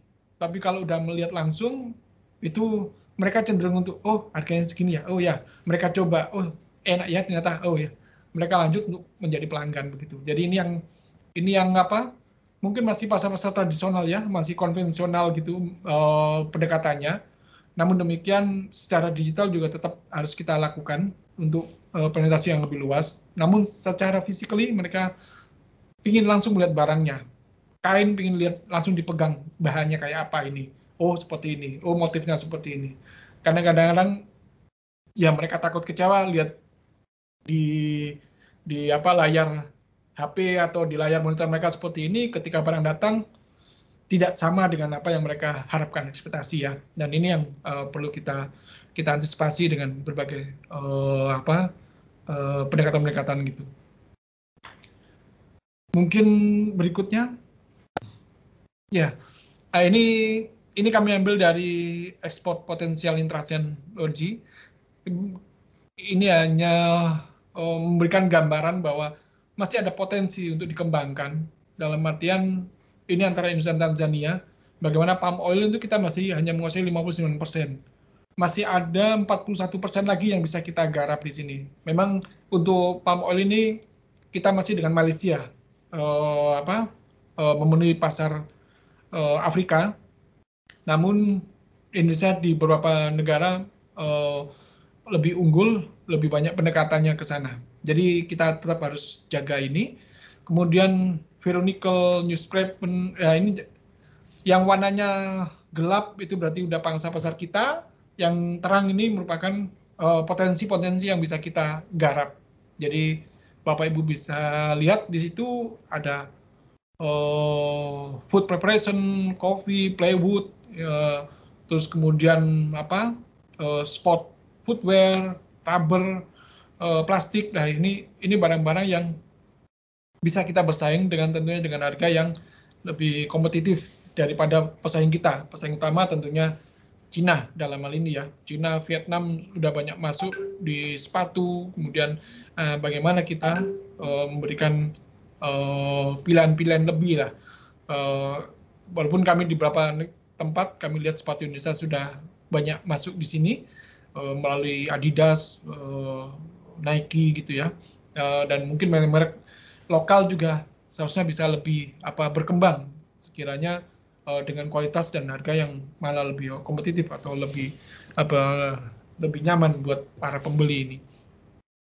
Ini hal yang uh, merupakan potensi yang uh, bisa kita garap ke depannya begitu. Mungkin berikutnya Mas. Next, ya. Uh, karena tak kenal maka tak sayang, maka ya kita harus kenalan dulu. Kita harus mengenalkan produk kita, kita harus mendekati mereka dengan budaya yang berbeda, namun kita coba carikan kesamaan di situ. Karena sebagaimana ketahui, uh, Tanzania sendiri merupakan uh, negara tropis juga dengan produk yang hampir-hampir sama dengan Indonesia. Jadi cuma mereka belum sebegitu kreatif seperti teman-teman pelaku UMKM. Uh, jadi mereka uh, masih apa perkembangannya tidak begitu apa produknya tidak begitu banyak dan kita perkenalkan bahwa dengan seperti gambar pertama itu training Indonesian Food Processing. Uh, ini bagaimana KBRI ingin mengenalkan cara-cara memasak dengan apa dengan bahan-bahan yang ada begitu yang ada di di di Tanzania khususnya. Dengan oh cara memasak seperti ini tempe kemudian sate kemudian nasi goreng ya kita perkenalkan. Kemudian kita bawa bumbu-bumbu kita oh rawon. Nah di sini yang susah memang uh, mungkin apa kalau rawon keluar ya. Soalnya saya saya penggemar rawon jadi uh, sangat senang kalau ada di sini. Nah, jadi namun demikian uh, bahan-bahannya ini belum ada. Nah, tentunya ini bisa sekitar ketika mereka kenal bahan rawon atau keluar di sini dan mereka tertarik untuk itu, kami lihat reaksi mereka cukup baik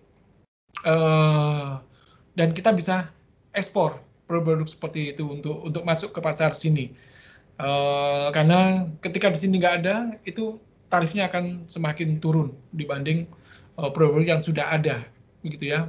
Seperti uh, ekspor kopi, nah, ini di sini ada kopi juga, jadi uh, tarif barriernya itu akan akan lebih tinggi daripada kalau kita uh, ekspor keluar atau barang-barang yang tidak ada di sini. Kemudian kita juga melakukan appreciation night. Ini bagaimana pengusaha Tanzania khususnya itu kita berikan apresiasi yang telah melakukan kerjasama dengan perusahaan di Indonesia, dengan perusahaan Indonesia. Ini sebagai gambaran kita uh, akan apa? akan pengakuan terhadap uh, usaha ekonomi yang sudah mereka lakukan dan kita harapkan mereka juga akan semakin uh, apa meningkatkan usahanya dan ini merupakan salah satu cara kita untuk mengundang mereka di Trade Expo Indonesia. Sehingga Bapak Ibu sekalian selama expo secara apa physically kita KBRI Dar es Salaam sudah hampir membawa sekitar 30 pengusaha lebih dari Tanzania, Rwanda, Burundi itu untuk dan Unicommerce sebelumnya itu untuk melihat langsung mampir ke TI kita dampingin kita uh, fasilitasi mereka untuk melihat produk-produk Bapak Ibu sekalian begitu di sana. Dan demikian di tengah ini ada Pak uh, Konrad uh, selaku apa country manager untuk uh, apa B29 PT Sinar Ancol ini tanda tangan pembelian tanah dari, dari pemiliknya. Nah, ini kita presentasi untuk mendorong. Karena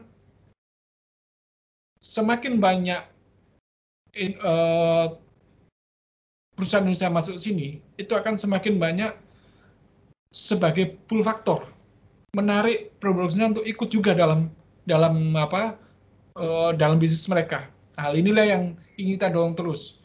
Karena ini sebagaimana kita lihat Cina itu sudah memiliki 200 perusahaan lebih di sini.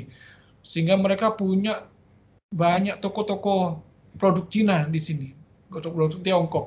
Demikian dengan Turki, demikian juga dengan India. Dan ini yang ingin terus kita dorong bagaimana kehadiran Indonesia di sini akan semakin terlihat, semakin dikenal, dan produk kita akan semakin diminati atau disukai di sini. Juga memberikan khusus masa, eh, ada kelas bahasa juga, dan juga membuka kelas uh, konsul kehormatan. Jadi karena kita bertempat di Tanzania, uh, maka wilayah rangkapan itu di apa pemerintah Indonesia menunjuk konsul kehormatan kita untuk bisa memberikan apa dukungan terhadap para pengusaha dari negara setempat, Burundi maupun Rwanda maupun Uni Comoros untuk berbisnis dengan Indonesia. Demikian juga dengan foto di bawah kita adakan ITIF, Indonesian Tanzanian Institution Forum, itu merupakan dukungan kita terhadap proses industri yang sedang dibangun. Kemudian kita juga kenalkan budaya kita melalui Indonesian Cultural Day. Uh, di sini juga makanan kita kenalkan, yang mereka tertarik, dan memang ada restoran Indonesia yang di sini didirikan pada Februari 2021 kemarin dan Otoba Restoran. Juga kita ikut Trade International Fair. Ini supaya barang-barang kita semakin semakin dikenal, semakin dikenal. Demikian juga dengan kita partisipasi pada bazar internasional yang di, diadakan oleh uh, uh, pemerintah maupun NGO di sini. Mungkin berikutnya, Mas. Iya, ini catatan kecil dari kami bahwa melihat potensi seperti itu, kejadian apa, pengalaman-pengalaman, uh, Tiongkok masih menjadi mitra dagang utama di sini uh, menguasai sekitar 30% lebih eh, produk-produk uh, impor yang ada di Tanzania dan sekitarnya. Dan ini karena mereka sudah punya 12 perusahaan berdiri Tanzania dan sehingga ada banyak uh, puluhan toko retail khusus untuk produk Tiongkok di Dar es Salaam itu sendiri. Kemudian jumlah komunitas India ini juga cukup signifikan. Mereka sudah hampir empat generasi atau lebih itu di Tanzania. Jadi mereka itu banyak menguasai toko-toko retail. Jadi kalau kita ke toko-toko retail, ke, ini yang pemiliknya adalah orang India. Dan ini mereka menjadikan mitra dagang terbesar kedua di di Tanzania. Kemudian dari Turki itu mereka berhasil mendapatkan rel apa proyek rel kereta api uh, Standard Gauge Railway. Hal ini membuat sekitar 2.500 pekerja Turki. Turki berada di Tanzania. Dengan adanya diaspora Turki yang begitu banyak, itu akan mendorong uh, permintaan akan barang-barang retail mereka, kemudian restoran mereka juga berkembang banyak di situ. Dan Indonesia sendiri masih di posisi ke-14 uh, eh, secara umum, namun masih kita nomor satu di antara negara ASEAN Cuma produk kita masih banyak dikuasai oleh minyak kelapa sawit. Ini kebutuhan yang cukup uh, vital dalam artian untuk uh, makan, untuk produksi mereka sehari-hari. Jadi masih minyak kelapa sawit, produk lain ini belum belum apa belum sepesat minyak kelapa sawit permintaannya. Dan ini yang harus kita dorong terus uh, supaya semakin dikenal dan uh, semakin banyak diminati. Uh, saat ini pemerintah Tanzania uh, baik di mainland maupun Zanzibar ini mungkin sejarah singkat aja bahwa Tanzania terdiri dari dua dua apa? Dua negara yang dulunya beda yaitu Tanganyika dan Zanzibar tahun 64 mereka bersatu menjadikan Tanzania uh, jadi mereka punya presiden berbeda. Jadi ada presiden Tanzania, ada presiden Zanzibar.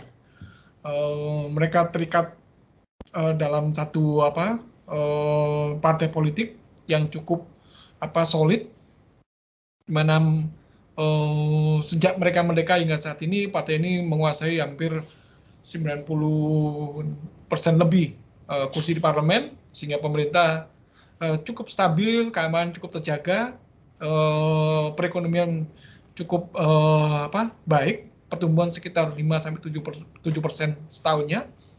Uh, ini juga uh, merupakan apa uh, penarik uh, bagaimana pemerintah Tanzania juga mendorong penguatan infrastruktur ya pelabuhan, jalan raya, kereta api, kelistrikan ini sedang kencang-kencangnya untuk di, di apa didorong uh, dan dan di apa dimintakan investasi dari luar dikerjasamakan dalam berbagai bentuk skema uh, baik itu PPP maupun uh, secara tender.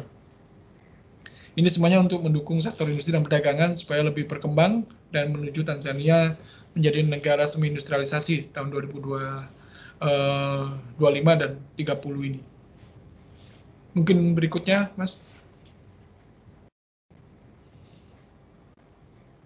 Ya, ini kami ulangi kembali uh, bahwa secara outbound investment, ya, jadi perusahaan Indonesia yang sudah masuk ke Tanzania dan sudah beroperasi itu PT Indiso Aroma, mereka ada di Zanzibar, memanfaatkan daun-daun kering dari apa?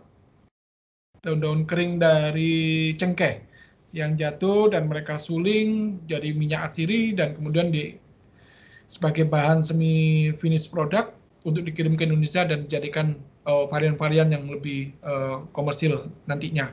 Demikian juga uh, PT Sinarcol atau B29 untuk pabrik sabun dan body lotion. Boleh diketahui di restoran uh, di sini ada dua restoran Indonesia yaitu di Rwanda uh, dan di Dar es Salaam sendiri uh, namanya dan Toba Restoran, kalau di Rwanda namanya Borneo uh, Restoran. Nah ini kalau Borneo sudah hampir lima tahun berdiri. Kalau dan Toba Restoran ini Februari 2021, jadi ya masih belum ulang tahun. Hmm, sebagaimana apa Aprindo uh, ulang tahun yang kedua ya saat ini ya. Uh, jadi ini baru belum ulang tahun ini masih Februari depan nanti akan berumur setahun uh, kami juga pernah mendapatkan permintaan dari Bu Feti, ini pemilik Borneo Restoran, karena beliau sangat terkesan dengan Rwanda, di mana Rwanda ini untuk mendirikan bisnis itu hampir 0 USD, dimudahkan sekali untuk mendaftar. Rwanda sangat bagus dalam infrastruktur internetnya, online bisnisnya cukup bagus di sana. Walaupun penduduknya cuma sedikit ya, sekitar 12 juta. Uh, namun mereka itu menempatkan dirinya sebagai Singapurnya Afrika. Mereka menjadi hub, mereka terletak di Afrika di bagian tengah begitu ya. Nah ini uh, Bu Feti ini berkeinginan untuk melihat, oh, ini ada negara lain nih, Turki sudah bikin toko Turki di sana. Ethiopia udah bikin toko Ethiopia, tapi Indonesia kok belum ada ini. Uh, ini yang mendorong beliau untuk mencari partner sekiranya uh, bisa untuk dapat mendirikan toko Indonesia karena toko Indonesia ini akan menjadi apa one stop uh, buat para apa uh, importir untuk melihat produk apa sih yang dibutuhkan di sana, produk apa yang ada. Nah, sekiranya bisa disatukan, dipertemukan dengan mitra yang tepat dengan Indonesia, akan lebih baik kalau kita bisa melihat apa peluang di sana. Demikian juga di Tanzania.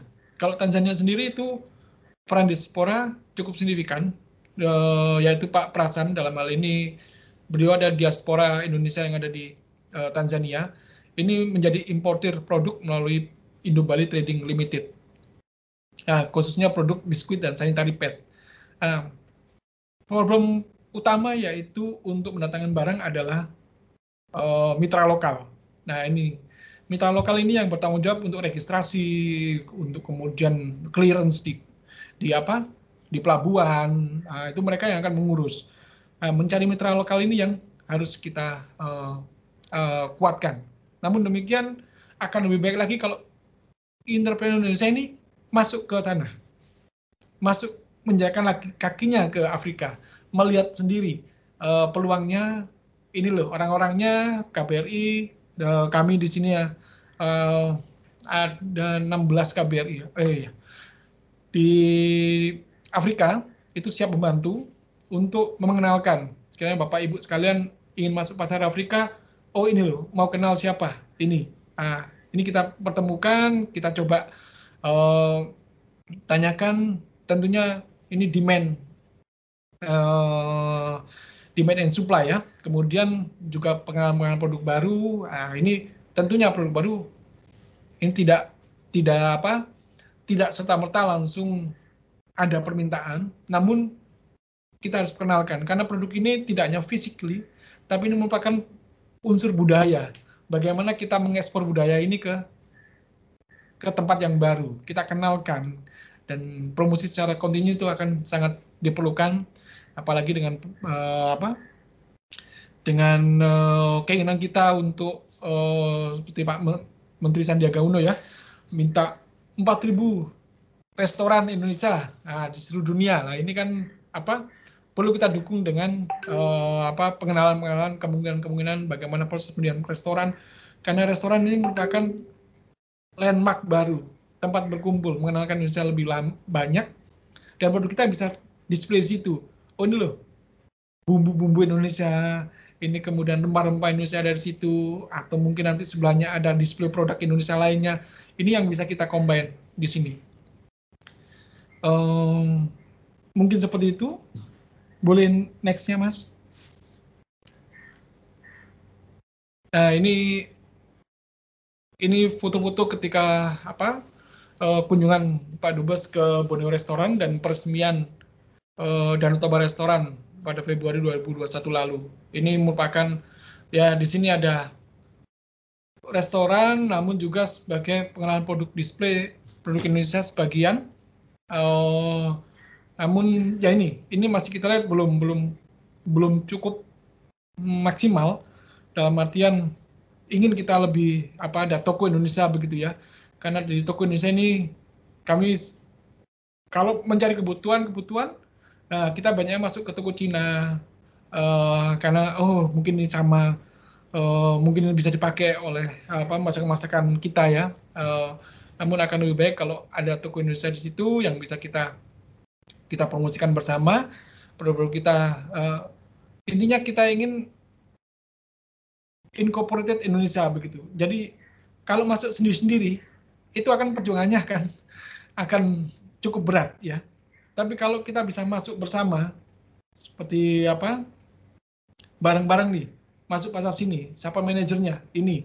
Kita dirikan apa oh, ya semacam office kecil di sini untuk menampung permintaan, kemudian kita besarkan dengan toko, kemudian nah ini ini akan akan banyak mengenal uh, karakter dari masyarakat dan apa kebutuhan-kebutuhan mereka gitu uh, dan kita bisa matchingkan dengan yang ada di Indonesia begitu dan ya ini berikutnya next slide uh, uh, mungkin hanya dua slide lagi ini satu slide lagi aja ini okay. hanya menyampaikan bahwa saat ini kita sedang menginisiasi pendirian Zanzibar Indonesian Park.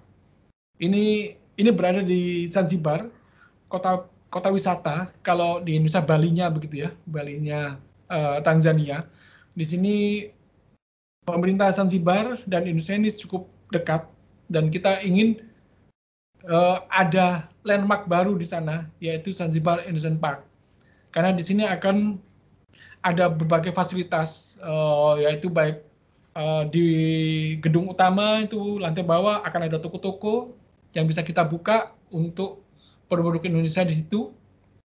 Jadi di sini karena Zanzibar ini juga merupakan pelabuhan yang cukup efektif dengan harga yang kompetitif dibandingkan dengan Dar es Salaam. Jadi banyak orang mengambil barang dari Zanzibar karena kemudahan mereka dalam clearance, kemudian uh, biaya yang cukup rendah. Nah ini membuat uh, Zanzibar menjadi magnet buat uh, para pedagang, uh, para importir untuk masukkan barangnya lewat uh, Zanzibar Port. Uh, pemerintah Zanzibar juga sedang me meluaskan portnya dan infrastruktur yang ada di sini. Uh, ini merupakan apa? Uh, ya inisiatif kita untuk mengumpulkan dalam satu tempat dan menjadikan uh, Indonesia semakin dikenal di Tanzania, di Afrika. Ada nih Zanzibar Indonesian Park tidak hanya uh, nantinya ada restoran Indonesia di sini, tidak hanya toko-toko, uh, namun juga bisa menjadi galeri atau display produk Indonesia di situ, pengenalan Indonesia di situ.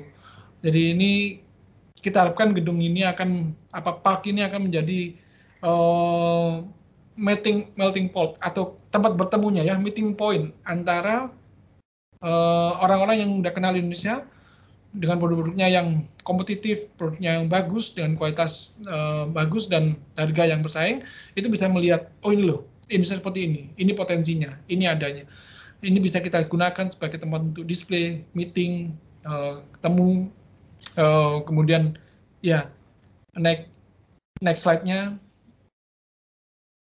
ini apa? Uh, jadi ini tidak hanya uh, sebagai ajang bisnis, tapi juga bisa sebagai uh, pertemuan budaya. Bagaimana nanti kita tampilkan juga tarian Bali di sini, tarian dari Zanzibar. Kita jadi ini ini apa? tempat yang kita harapkan bisa semakin mendekatkan antara Indonesia dengan Afrika atau Zanzibar pada khususnya Tanzania pada umumnya dan ini semakin bisa membuat uh, produk-produk kita akan semakin dikenal gitu. Nah, mungkin next slide-nya kami hanya mengucapkan terima kasih kepada apa uh, teman-teman Aprindo, uh, Bu Susan, Pak Memo, Bu, Pak Setiadi di atas waktunya dan sekali lagi selamat Hari Retail Nasional uh, ulang tahun yang kedua uh, dan diharapkan akan semakin jaya uh, pengusaha retail Indonesia dan UMKM Indonesia uh, Indonesia bangkit. Terima kasih Bu Susan, waktu dikembalikan. Terima kasih Terima banyak kasih banyak Pak Wahono, Wahono atas penjelasannya yang, yang sangat menarik sangat ya. Menarik ya. Biasa. Asante sana ya Pak. Terima kasih. Asante sana Ibu. Itu membalasnya gimana Pak Asante sana? Dibalas dengan? Ya, bisa asante sana, bisa karibu.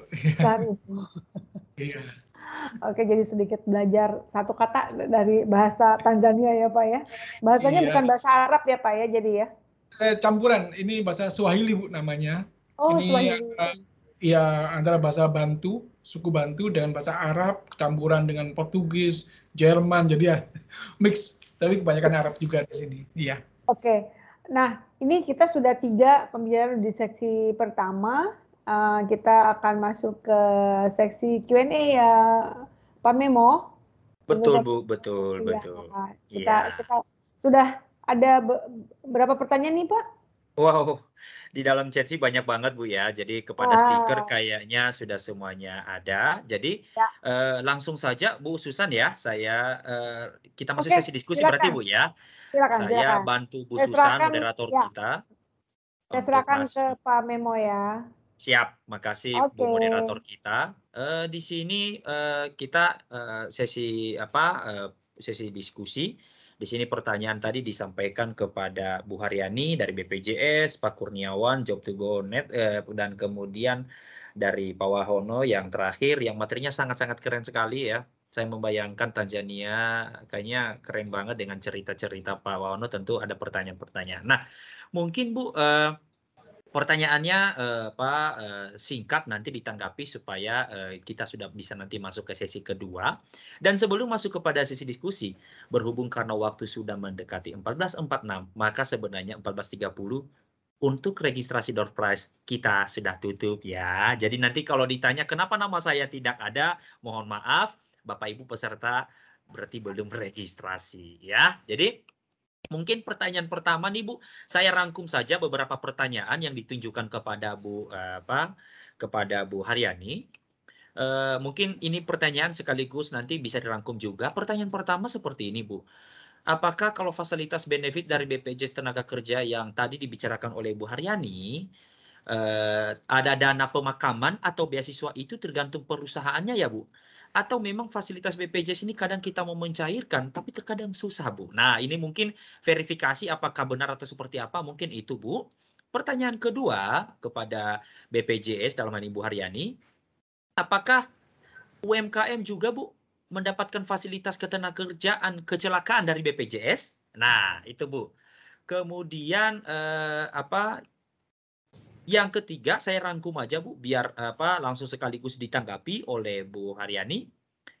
Kemudian kalau misalnya Bu eh, dari Aan Supriyadi jika bertanya kalau untuk karyawan borongan atau harian yang gajinya seminggu sekali dengan besar 300 sampai dengan 500 ribu, apakah bisa didaftarkan BPJS Ketenagakerjaan Ibu? Nah, dan ini pertanyaan cukup banyak Ibu dari Bu uh, kepada Bu Haryani. Dan oke, okay, pertanyaan selanjutnya. Oke, okay. baik. Ini mungkin bukan pertanyaan Bu, sekaligus mungkin uh, koreksi ya. Izin bertanya kepada Bu Haryani, suami saya awalnya ambil BPJS Mandiri karena bekerja sebagai supir angkutan. Saat pandemi kesulitan membayar uang BPJS. Kenapa tidak ada keringanan Bu sama sekali? Nah itu Bu mungkin uh, cukup tanggapan yang singkat. Setelah itu nanti kita akan masuk kepada sesi pertanyaan kepada Pak Kurniawan. Karena ada juga pertanyaan kepada Pak Kurniawan dan selanjutnya ada juga pertanyaan kepada Pak Wahono sebelum masuk kepada sesi yang kedua. Jadi waktu kami persilakan kepada Bu Haryani. Disilakan Bu. Baik, terima kasih. Aduh, saya gembira sekali dengan adanya pertanyaan ini. Uh, karena berarti apa yang ingin saya sampaikan itu betul-betul sampai kepada Bapak Ibu sekalian dan ada keinginan untuk mengetahui lebih lanjut ya. Mungkin yang pertama saya ingin jawab adalah justru pertanyaan ketiga. Jika eh, pertanyaan ketiga dan kedua bisa bisa eh, lanjut nih ya.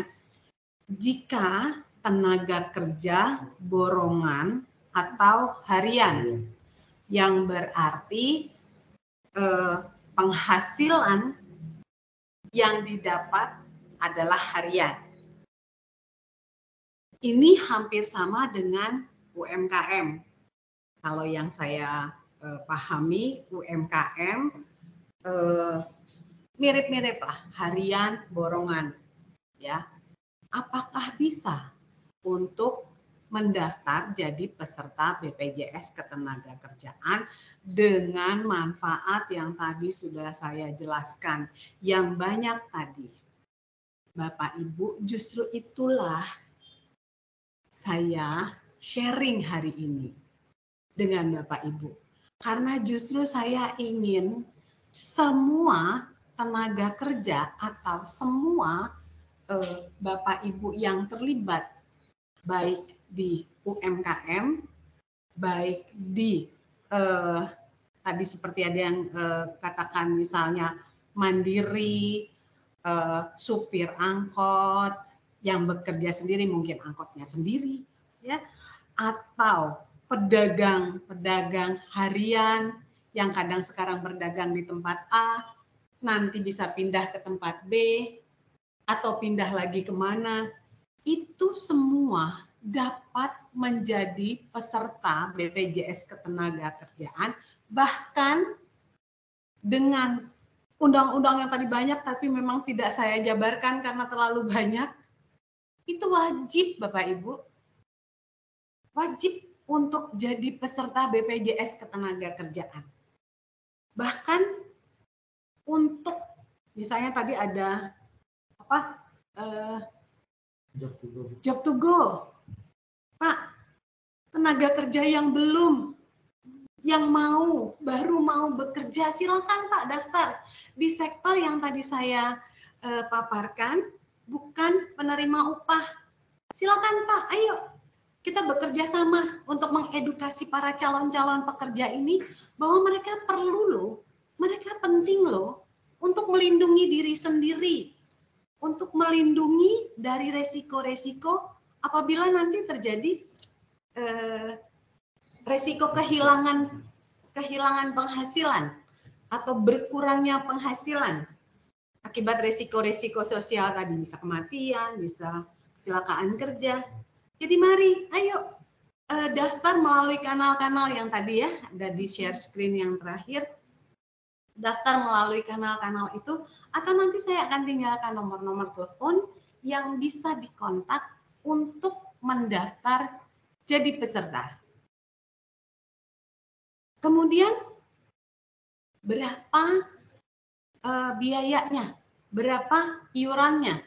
Kalau tadi saya udah sampaikan murah banget, 16.000 800. Saya pikir kok kayaknya semangkok bakso juga nggak enak ya kalau 16.800 di Indonesia ya Pak ya. Nggak tahu kalau di Tanzania mungkin malah lebih mahal lagi ya Pak ya. Kalau di Indonesia 16.800 sih semangkok bakso juga rasanya belum masih masih ya so-so lah. Kalau yang enak 20.000 ke atas kan 25.000 itu udah enak lah, lumayan lah ya. Dagingnya lebih banyak. Jadi dengan nggak sampai harga semangkok bakso itu sudah bisa melindungi diri sendiri dalam jangka waktu satu bulan dari resiko kecelakaan kerja, kematian tadi yang kalau meninggal dunia 42 juta. Bayangkan kalau 16.800 ngumpulin 42 juta berapa ratus tahun tuh. Tapi memang bukan itu ya, ada hitung-hitungan aktuarisnya sendiri dan ini adalah jaminan sosial jadi sekali lagi Bapak Ibu ayo daftar jadi peserta BPJS Ketenaga Kerjaan. Bisa untuk mendaftar dengan manfaat yang tadi saya sampaikan. Termasuk dana pemakaman, ini udah kita masuk ke pertanyaan nomor satu ya. Fasilitas dana pemakaman kalau meninggal dunia, fasilitas beasiswa kalau meninggal dunia untuk anak ya, kalau untuk almarhum kan nggak mungkin lagi dapat beasiswa. Berarti anak tenaga kerja. Berarti ada yang diwariskan untuk keluarga apabila terjadi risiko kehilangan uh, penghasilan tersebut. Kalau tulang punggung yang meninggal dunia, otomatis perekonomian keluarga goyang. Ah, di situlah peran jaminan sosial melengkapi, menggantikan kepenghasilan yang hilang, yang anak tenaga kerja butuhkan untuk melanjutkan pendidikan. Kalau ada waktu sebetulnya saya ingin sekali share bahwa uh, kemarin itu, iya saya ingin sekali baik, share baik. kemarin ada uh, testimoni dari supir angkot, supir uh, truk kalau nggak salah ya, supir truk mengalami kecelakaan, meninggal dunia, anaknya masih sangat kecil. Diserahkan langsung oleh Dirjen Perhubungan Darat. Ya. Jadi untuk pertanyaan ketiga, kedua, dan ke satu sudah hampir terjawab. Kalau tadi apakah tergantung perusahaannya, itu mungkin pertanyaannya lebih mengarah ke uh, sektor formal, sektor penerima upah Sementara kalau UMKM, pedagang itu sektornya informal, bukan penerima upah yang e, mendaftarkan sendiri yang e, bisa memilih sendiri program yang diikutinya apa saja. Ya, kalau untuk yang formal itu wajib justru tiga program itu kecelakaan kerja, kematian hari tua dan ada lagi satu lagi tambahan jaminan pensiun itu untuk uh, sektor formal. Uh, mungkin saya selanjutnya akan mencoba menjawab yang uh, pertanyaan nomor empat. Dan terus terang saya sangat sulit juga untuk menjawabnya. Karena uh, tenaga kerja mandiri, driver kalau nggak salah ya, kemudian kesulitan membayar iuran, kemudian Kenapa tidak ada keringanan? Bapak Ibu terus terang memang bukan porsi saya untuk menjawabnya, tapi saya coba sekali lagi untuk menjawabnya. Memang di kita kalau uh, kalau narik lagi ke Undang-Undang uh, 24 itu ada penerima bantuan iuran yang sayangnya oleh pemerintah sekarang masih didahulukan PBI itu masih didahulukan untuk uh, BPJS kesehatan. Jadi kalau kita uh, tahu bahwa di BPJS kesehatan bisa berobat gratis. Nah, itu adalah penerima bantuan iuran uh, yang diberikan pemerintah untuk fasilitas kesehatan. Sementara untuk jaminan kecelakaan apa BPJS ketenaga kerjaan itu memang belum ada. Biasanya pemerintah-pemerintah daerah itu punya program sendiri yang kita arahkan untuk bantuan CSR dari perusahaan-perusahaan besar yang bersedia untuk membantu masyarakat. Itu ada beberapa yang eh, menjadi peserta melalui program CSR. Tapi untuk keringanan memang eh, yang namanya keringanan belum ada. Ya mungkin tidak terlalu menjawab pertanyaan nomor empat ini. Saya paham sekali mungkin belum terlalu menjawab tapi itulah yang bisa saya sampaikan hari ini. Mudah-mudahan sedikit banyak memberikan uh, penjelasan pencerahan kepada bapak ibu sekalian. Dan sekali lagi uh, saya uh, himbau semuanya ayo kita ikut melindungi diri sendiri terutama UMKM melalui program BPJS Ketenagakerjaan Terima kasih Pak. Terima kasih. Baik, terima kasih Bu Aryani dari BPJS yang sudah menanggapi uh, apa, pertanyaan beberapa peserta. Jadi tidak ada uh, pertanyaan yang terlewatkan. Jikalau memang ada admin yang bisa membantu dari BPJS, kontak ya. apa uh, CS-nya yang bisa dihubungi nanti mungkin bisa di, di, dicantumkan dalam kolom chat. Nah, langsung ya. saja kita uh, masuk kepada sesi ke yang lain sebelum masuk nanti kepada panelis-panelis uh, kita yang sesi kedua. Ini langsung satu pertanyaan kepada Pak Kurniawan. Uh, Pak Kurniawan, mohon izin peran apa saja sih yang dilakukan perusahaan Bapak sebagai langkah konkret dalam mencari SDM tangguh di masa pandemik ini? Dalam rangka meningkatkan pertumbuhan perekonomian kita. Nah, langsung langsung Pak dengan uh, apa uh, ringkas mohon ditanggapi Pak. Terima kasih Pak. Baik, terima kasih uh, atas pertanyaannya. Jadi uh, apa yang sudah kami lakukan tentunya secara terstruktur di dalam platform kami sendiri kita terus menambahkan beberapa fitur-fitur ya seperti misalnya sekarang kita sudah memasukkan fitur assessment, terus kemudian kita sedang bangun juga adalah materi-materi di mana para pengguna kami bisa melakukan upselling sama upgrading ya. Jadi training-training yang baik yang gratis dan juga dalam waktu dekat kita juga akan terkoneksi dengan uh, vendor atau penyedia jasa misalnya yang ingin meningkatkan kualitas skillnya masing-masing tadi dengan yang berbayar. Mungkin salah satunya contoh yang pernah kita lakukan juga dengan Aprindo gitu ya, memberikan ada ada ada ada training dan sertifikasi juga. Jadi pada dasarnya kita ingin uh, para member kami dan tentunya kita harapkan efeknya jadi lebih luas lagi begitu ya, terus meningkatkan uh, skillnya begitu ya. Jadi SDM-nya dengan berjalannya waktu itu akan terus bertambah walaupun sedikit demi sedikit begitu. Jadi saya rasa itu dan yang gratisannya pun banyak bisa diikuti di Instagram kami. Jadi setiap minggu kita ada sesi-sesi sharing begitu ya sehingga uh, skillnya akan terus bertambah begitu.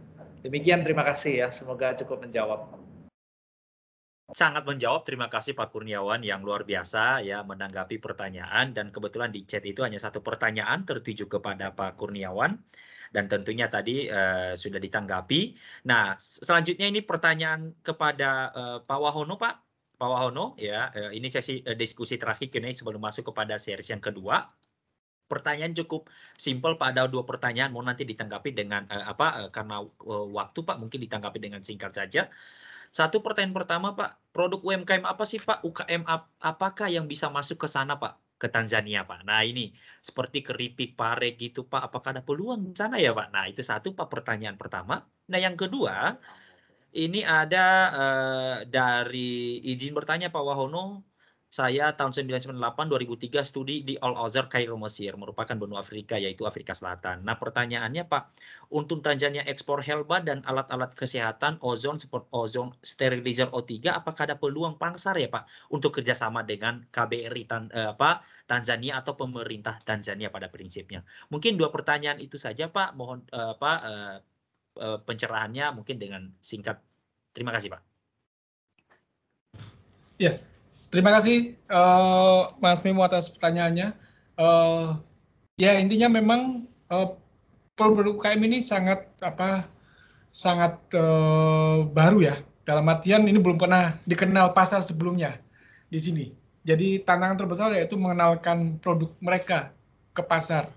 Uh, bagaimana sih rasanya, bagaimana uh, kualitasnya. Uh, ini ini yang perlu kita kita coba makanya melalui restoran kita atau melalui acara-acara khusus yang KBRI ikutin, ini bisa produk ini kita kita promosikan dan kita tahu akhirnya kita tahu pasar-pasar untuk produk ini seperti apa, permintaan seperti apa. Nah, ini yang membuat produk kita semakin dikenal. Tentunya promosi ini ya akan terus kontinu ya karena ini ya seperti apa krip pare. Ini di sini belum ada orang nggak tahu rasanya pare itu kayak apa gitu ya. Walaupun di sini memang ada pare ya, uh, kita dapat di pasar, tapi mereka belum pernah menjadikan itu sebagai keripik. Uh, jadi ini merupakan hal baru. Jadi ya kita perlu kenalkan pangsa pasar ya dengan jumlah penduduk ada.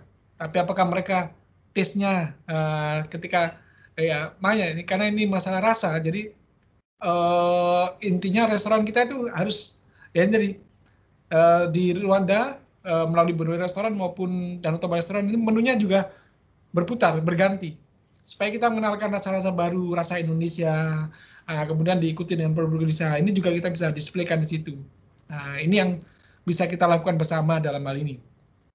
Nah, uh, tentunya kami harapkan itu tadi uh, dengan adanya apa uh, diorganisasi bersama produk itu bisa masuk ke pasar dalam keadaan yang apa dengan dengan dengan biaya kirim yang lebih rendah begitu. Jadi ongkos uh, produksinya itu eh ongkos kirimnya rendah, ongkos produksi udah dari Indonesia, ketika nyampe sini harganya juga oh segitu bisa saya nyoba saya gini kan, ada keinginan untuk itu. Tapi kalau logistiknya sendiri-sendiri, pasti harganya akan beda begitu ya. Makanya kita perlu apa? Ada toko Indonesia, perlu ada yang tadi ya Zip tadi, Sasibar, Indonesian Park. Ini untuk memadai. Kita bareng-bareng nih promosi. Nah, nanti ada manajer situ. Jadi ketika pesan ke Indonesia barangnya tidak satu perusahaan, tapi udah langsung berapa perusahaan yang mau pamer, mau pamer produksi, mau display. Ayo bareng-bareng, ini kontennya udah siap, kita kirim, kita display di sana, kita coba pasar di sana. Nah, ini yang memang perlu uh, kerjasama bareng jadi dukungan bu bukan hanya dari teman-teman retail, tapi juga dengan dari pemerintah, dari BUMN, uh, eh, untuk sama-sama kita uh, menguatkan produk Indonesia ekspor ke luar negeri. Nah, ini yang uh, perlu kita garis bawahi bersama dan kita carikan uh, waktu untuk uh, apa formula yang pas untuk kerjasama gitu ya. Dan sedang, sedangkan untuk produk uh, medical uh, itu bisa kita kita tanyakan ke teman-teman apa perusahaan-perusahaan uh, medical yang ada sini. Di sini ada Bari Pharma. Mereka saat ini sedang mencoba kerjasama dengan Dexa Medica uh, di Indonesia untuk memasukkan produk obat Indonesia ke sini. Dan namun demikian, untuk produk obat ini perlu GMP, Good Manufacturing Process. Jadi bisa dilihat langsung bagaimana sih cara pembuatan obat itu. Uh, ini yang memerlukan kedatangan physical ke sana. Namun karena dalam keadaan uh, pandemi dengan karantina karena ke 10 hari, maka petugas pejabat yang seharusnya menginspeksi ini tidak bisa datang. Dan akhirnya produk kita belum bisa masuk ke Tanzania. Nah, tantangan-tantangan di bidang medical itu memang harus sesuai dengan apa standar tentunya ya. Di sini ada TMDA, Tanzania Medical Devices eh, Authority yang akan melihat oh produk ini cocok untuk uh, pasar di Tanzania dan sekitarnya. Nah, ini yang uh, produk itu perlu ada ada pendaftarannya ya, ada sponsornya di sini. Nah, nanti produk Bapak Ibu bisa diberikan speknya ke kami, kita tanyakan ke apa uh, para apa counterpart yang kemungkinan uh, match dengan produk tersebut, kemudian bagaimana uh, cara pemasarannya, bagaimana cara promosinya, bagaimana cara pengirimannya, pembayarannya, dan ini akan dibayar dibahas berikutnya. Jadi ininya kita saling mengenalkan karena pasar ini pasar yang potensial, namun uh, kita belum garap secara penuh dan uh, bagaimana terobosan-terobosan kita supaya bisa masuk lebih baik begitu ya di pasar-pasar non tradisional seperti ini. Terima kasih. Baik. Mas. Baik, terima kasih Pak Wono yang sudah menanggapi ya dua pertanyaan dan tentu uh, sesi diskusi pertama ini uh, kita anggap selesai karena masih ada sesi kedua. Di sini kita akan uh, selanjutnya nanti pasti akan ada Pak Budi Santoso dari KDI Taiwan, Pak Rogo dari Bank Indonesia dan juga Bersipeni daripada Netasia Singapura. Nah, saya menyapa sedikit apa uh, partner saya lagi Bu Susan atas izin moderator ini Bu Susan mungkin kayaknya perlu di guidance lagi Bu ya biar teman-teman semangat kayaknya sebelum masuk ke sesi kedua kita kasih door prize dulu ya Bu. Setuju Bu ya? Atas izin boleh, moderator boleh. nih. Boleh, boleh. Wah, boleh ya Bu. Jadi hari ini Bapak Ibu eh, para eh, apa kita akan ada door prize, ada dua jenis door prize.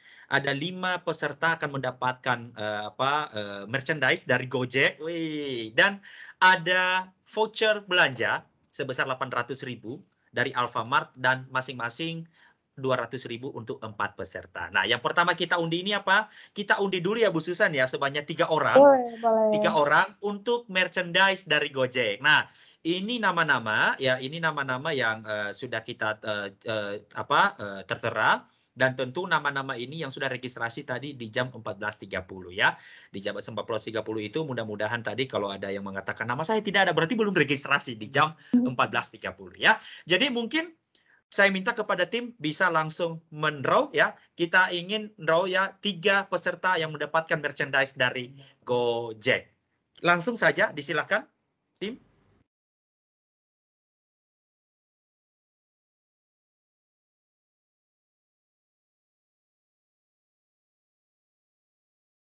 Iya, yang pertama itu didapatkan dari account daripada Unggul Priambodo. Selamat Pak Unggul Priambodo mendapatkan merchandise dari Gojek Indonesia ya. Nanti akan di follow up oleh tim ya, nanti follow up tim dan nanti akan dikirimkan langsung kepada yang bersangkutan ya. Udah satu yang mendapatkan merchandise, kita undi dua lagi biar lebih semangat nih ya. Sebelum masuk kepada sesi yang kedua.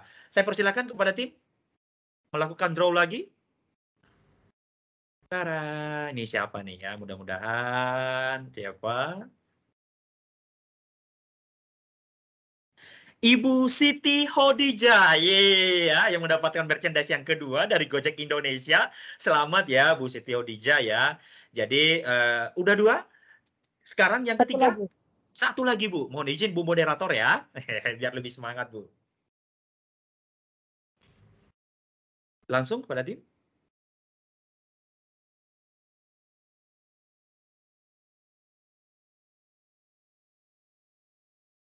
Ya, Siti Hasanah. Mohon maaf bila didata. Ini kemarin sudah mendapatkan ya? Ah, oke. Okay. Mohon maaf Bu Siti Hasanah. Uh, dari data kita kemarin ini sudah mendapatkan apa uh, draw yang sebelumnya. Mohon maaf sekali Bu Siti Hasanah uh, atas uh, apa keputusan panitia tentu uh, apa biar semuanya mendapatkan biar lebih semangat ya biar semangatnya mendapatkan door prize. Dengan permohonan minta maaf untuk sesi ini uh, apa kita lewati kepada Bu Siti Hasanah karena kemarin terdaftar sudah mendapatkan door prize ya. Mohon izin dengan dengan apa uh, minta maaf kita akan draw satu kali lagi atas nama uh, mencari tiga yang uh, apa sisa ketiga. Silakan. Mendapatkan door prize dari merchandise dari Gojek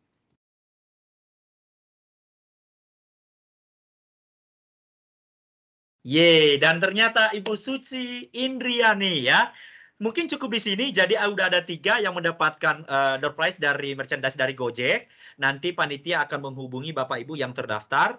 Dan jangan lupa nanti di sesi uh, forum bisnis terakhir akan ada dua lagi undian merchandise dari Gojek. Dan ada empat untuk e-vouchers belanja di Alfamart sebesar 200 ribu masing-masing. Maka sesi saya sudah selesai, Bu Moderator. Saya kembalikan lagi kepada moderator kita yang hebat. Dipersilakan, Bu Susan. Terima kasih Pak Memo. Selamat siang, eh semangat eh, pagi buat semuanya. Biar kita semangat lagi ya. Setelah tadi kita dari Afrika, dari Tanzania, kita terbang nih sekarang ke uh, Taiwan, ya. Uh, kita sambut nih pembicara kita dari uh, Bapak Budi Santoso dari Kam, Kepala Kantor Dagang dan Ekonomi Indonesia di Taipei, Taiwan. Selamat uh, siang, uh, Pak Budi. Di Taiwan pagi atau sudah siang juga, Pak? Uh, selamat sore, Bu. Oh, sore. Bisa bisa didengar, Bu ya? Bisa, bisa, Pak. Suaranya bagus, jelas. Baik, jelas. baik. Terima kasih. Iya, Pak. Uh, silakan uh, Pak Budi untuk uh, memberikan penjelasannya ke para peserta semuanya ini Pak. Baik, uh, terima kasih uh, Ibu Moderator. Uh, ya. Assalamualaikum warahmatullahi wabarakatuh. Selamat sore dan salam sejahtera untuk kita semua. Baik, uh, sesuai dengan permintaan kami ingin menyampaikan mengenai uh, industri retail di Taiwan ya. Jadi sebelum uh, masuk ke industri retail, saya ingin menyampaikan uh, next, Pak. Ya, sekilas tentang uh, Taiwan ya. Jadi Taiwan ini belum uh, muncul Pak slide-nya, mohon maaf Pak Budi. Eh, ini dari dari operator atau ini yang terbalik, menanyakan Pak. operator? Jadi, iya, jadi kayaknya terbalik nih, Bapak. Uh, jadi slide-nya malah munculnya di bawah nih, Pak.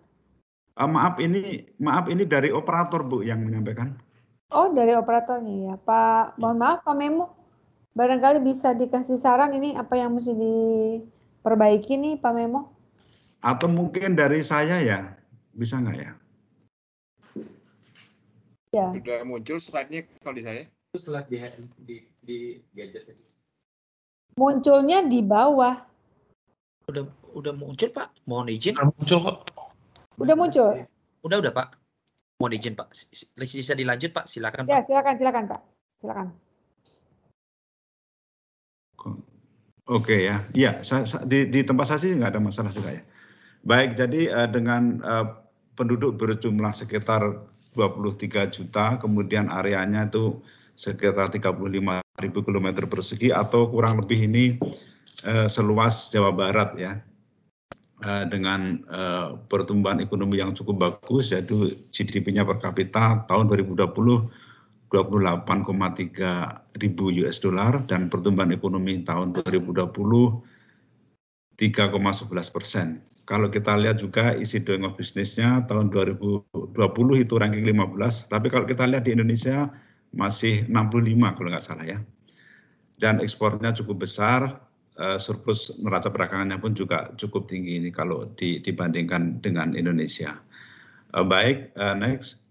Jadi, oke, jadi uh, sekilas tentang Taiwan bahwa Taiwan ini mempunyai kebijakan uh, ekonominya yaitu namanya New Southbound Policy, di mana Taiwan bermaksud memperkuat hubungan ekonomi dan perdagangan dengan negara-negara ASEAN, negara Asia Selatan, dan negara New Zealand serta Australia walaupun kebijakan ekonomi nasional di Taiwan mendorong uh, pengembangan yang bersifat bersifat lintas batas negara, bukan berarti Taiwan hanya berfokus pada uh, konglomerasi skala besar dan internasional dalam pengembangan ekonominya.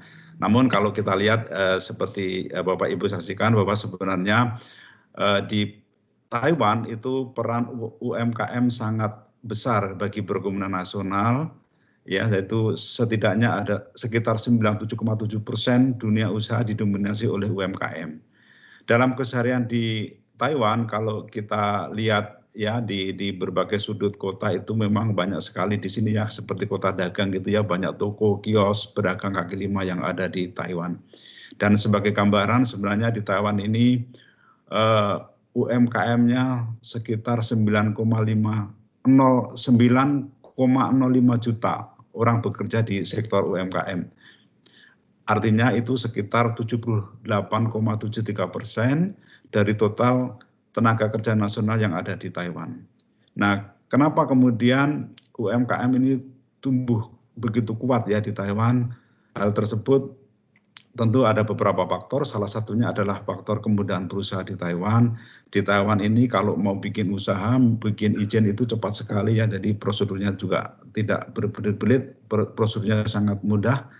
Kemudian juga eh, akses finansialnya juga sangat mudah. Nah, biasanya kalau berusaha di Taiwan ini memang ada kewajiban untuk didampingi oleh akuntan. Ya, tujuannya adalah biar uh, perusahaan itu menjadi profesional. Ya UMKM ini kan berangkat dari uh, kecil gitu ya. Jadi kalau didampingi oleh akuntan maka dia dari manajemen keuangan juga bagus. Apalagi karena kemudahan akses finansial. Jadi uh, pemerintah memberikan kemudahan akses finansial jadi pemerintah sekarang membentuk namanya TBB ya Taiwan Business Bank di mana bank menawarkan pinjaman dengan skema pembayaran yang sesuai dengan karakteristik perusahaan.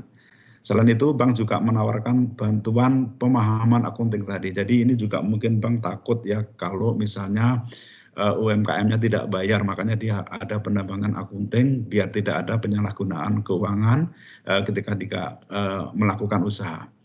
Kemudian dukungan infrastruktur ya selain dukungan infrastruktur fisik bangunan, jalan, infrastruktur lainnya juga penting. Kalau kita lihat sebenarnya di Taiwan ini memang lebih tertata rapi, artinya kalau di Indonesia kalau di retail itu kan ada sistem jonasi gitu ya.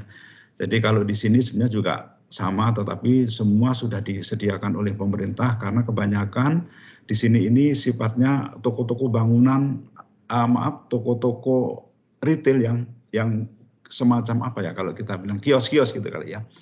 Itu sudah disiapkan ya sudah tertata rapi jadi dan kebanyakan yang kedua karena di sini kan eh, kebanyakan pakainya apartemen jadi tidak mungkin jualan di rumah atau di perumahan. Tadi semua sudah eh, sudah tertata dengan baik. Nah, pemerintah juga eh, menyiapkan eh, kebutuhan infrastruktur yang lain seperti internet. Ya, di Taiwan saat ini jaringan internet tercepat di dunia saya kira dengan tingkat populasi yang telah tercover jaringan internet hampir 90 persen. Nah, kemudian uh, internet inilah yang yang sangat mendukung bagaimana kemudian bisnis retail di Taiwan ini bisa berkembang dengan baik. Next. Uh, kemudian kalau kita slide yang keempat saya. Oke ya. Uh, ya ya sebelumnya tadi Pak. Ya jadi kalau kita berbicara dengan uh, mengenai bisnis retail secara umum banyak negara mungkin protektif ya terhadap uh, retail ini karena kita lihat juga sering kita dengar misalnya retail modern uh, mengganggu retail tradisional misalnya begitu ya. Tapi kalau di Taiwan ini uh, justru mereka saling bersinergi ya. Jadi kebanyakan retail-retail tradisional ini uh, berkolaborasi dengan uh, retail modern. Ya, kalau di, dilihat di di sini ada beberapa convenience store juga mungkin tidak jauh berbeda dengan Indonesia, tapi mungkin beberapa juga uh, belum uh, ada di Indonesia. Uh, kemudian sebenarnya waktu itu uh, pemerintah lebih sebelum era tahun 80-an pemerintah Taiwan ini lebih banyak menggunakan BUMN untuk menopang perekonomiannya tapi kemudian pada 80 tahun 80 mulai melakukan privatisasi termasuk di sektor retail. Dan pemerintah serta media ini Eh, mampu meyakinkan kepada masyarakat bahwa privatisasi retail modern itu tidak mengganggu retail tradisional atau pasar pasar tradisional sehingga justru sekarang eh, pemerintah mendorong agar retail-retail uh, tradisional ini berkembang menjadi retail modern. Kalau kita lihat uh, sampai dengan tahun 2020 itu jaringan toko swalayan di Taiwan itu mencapai sekitar 19.980-an ya. Ini meningkat 4,9 persen ya tahun ini dibandingkan tahun 2019. Kemudian total kunjungan per orang ya ke dalam lima ini ya, ke dalam lima store ini, convenience store ini pada tahun 2020 adalah 3,2 miliar kali. Artinya rata-rata sekitar 137 per or, perjalanan per orang yang melakukan kunjungan ke retail tersebut dan mereka rata-rata berbelanja 84 dolar Taiwan ya per perkunjungan. 84 dolar itu sekitar 40 ribuan. Next. Uh, seperti juga kita ketahui uh, mungkin di Indonesia juga ya berkembang juga uh, industri retail ini ke arah online di Taiwan pun juga begitu uh, tapi mungkin kondisinya berbeda ya dengan uh, dampaknya bagi uh, retail tradisional atau retail offline di di Indonesia next uh, uh, kami ingin memberikan gambaran bagaimana sebenarnya uh, perkembangan retail di di Taiwan ya. Kalau kita lihat pertumbuhan retail baik online maupun offline di Taiwan sampai dengan bulan September 2021 sebesar 500 triliun rupiah ya atau naik sekitar 11 persen dibandingkan bulan yang sama tahun sebelumnya. Namun tidak eh, seperti negara-negara lain yang komposisi penjualan online jauh melesat, Taiwan hanya mencatat kenaikan 16 persen. Itu pun sebenarnya pada bulan-bulan eh, bulan-bulan awal kemarin sampai bulan Agustus ini ya karena memang eh, kemarin sempat naik COVID pandemi COVID walaupun sekarang sebenarnya naiknya itu ya per hari cuma 300-an sebenarnya waktu itu ya. Nah sekarang ini per hari rata-rata di bawah 10 dan itu pun hampir 95% adalah kasus impor, kasus lokal udah jarang sekali muncul. Tapi di Taiwan ini cukup ketat. Nah itu itu yang salah satu dampak kenapa uh, ada yang sebagian ke online. Nah, pemerintah atau pebisnis, maaf, pebisnis Taiwan ini sebenarnya sangat aware ya dengan perubahan ini dari offline ke online. Uh, mereka para pebisnis offline ini sebenarnya cukup tanggap. Artinya uh, dengan dengan dengan adanya offline ini uh, online ini justru mereka juga sebenarnya beruntung ya karena mereka secara positif menanggapi. Artinya begini, uh, retail online ini juga dia juga berlaku sebagai retail online. Jadi dia tidak dengan adanya online dia juga ikut gabung di online. Sebagai contoh misalnya ya, di sini ada ada ada restoran bakso misalnya. Kebetulan kan di sini ada PMI-nya banyak. Ketika ketika masih offline, mungkin kadang-kadang orang tidak dapat tempat duduk untuk makan ya tapi kemudian setelah offline uh, yang tidak dapat tempat duduk ini lebih suka dia online. Artinya dengan online ini tetap juga dilayani oleh bakso dengan omset yang semakin meningkat. Jadi dia sebenarnya bagaimana memanfaatkan uh, kondisi uh, online ini tapi justru retail-retail online itu tidak tidak mati gitu ya. Kemudian yang kedua faktor demo grafis sangat mempengaruhi pasar retail di Taiwan. Penjualan offline ini tetap tetap diminati karena Taiwan saat ini sebenarnya sedang sedang apa ya aging population gitu ya. Jadi mereka lebih suka face to face ya bertemu dan dan selain itu juga uh, retail seperti convenience store ini selain dia juga jual kebutuhan sehari-hari, dia juga bisa untuk tempat minum di situ ya kayak restoran kecil untuk sarapan, kemudian juga dipakai untuk eh, apa namanya remittance ya seperti pengiriman uang para PMI ke Indonesia kemudian juga untuk penitipan barang ya itu itu banyak dilakukan uh, oleh retail-retail ini. Next. Nah kemudian uh, bagaimana dengan produk-produk uh, Indonesia ya uh, pemasaran retail produk Indonesia uh, pemasaran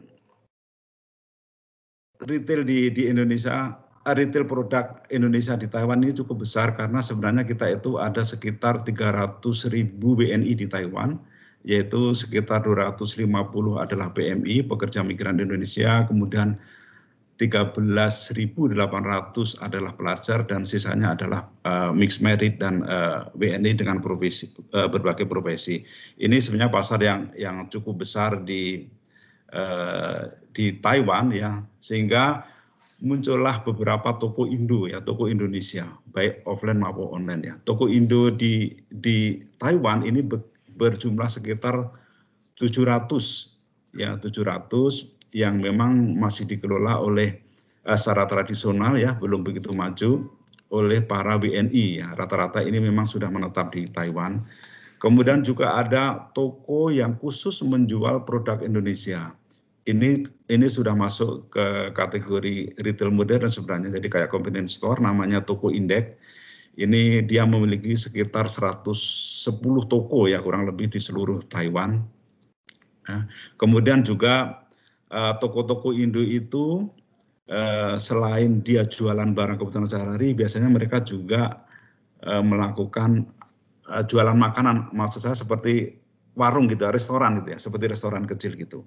Dan juga mereka juga melakukan jasa pengiriman uang, pengiriman barang, termasuk juga jual beli kartu as. Nah ini ini memang toko Indo, toko Indo ini sasarannya adalah para WNI. Jadi nanti sebenarnya bisa aja ya kita kita kembangkan karena uh, banyak produk Indonesia yang juga sudah masuk ke retail skala besar. Biasanya mereka merubah packagingnya ya, walaupun isinya sama tapi packagingnya dirubah. Dengan dirubah packaging ini banyak uh, Taiwanese ini mulai suka ya produk-produk Indonesia. Tetapi kalau untuk PMI uh, eh, kita tidak merubah ya penjual tidak merubah karena memang harganya otomatis menjadi mahal dan itu memang bagi PMI tidak masalah ya karena sudah kebiasaan dengan produk Indonesia-nya. Uh, selanjutnya uh, saluran distribusi. Jadi jadi di Taiwan ini banyak importer produk Indonesia. Ya, banyak sekali. Kemudian dia di sini juga selaku menjadi distributor untuk produk tersebut memasukkan produk-produk ke toko Indo tadi ya.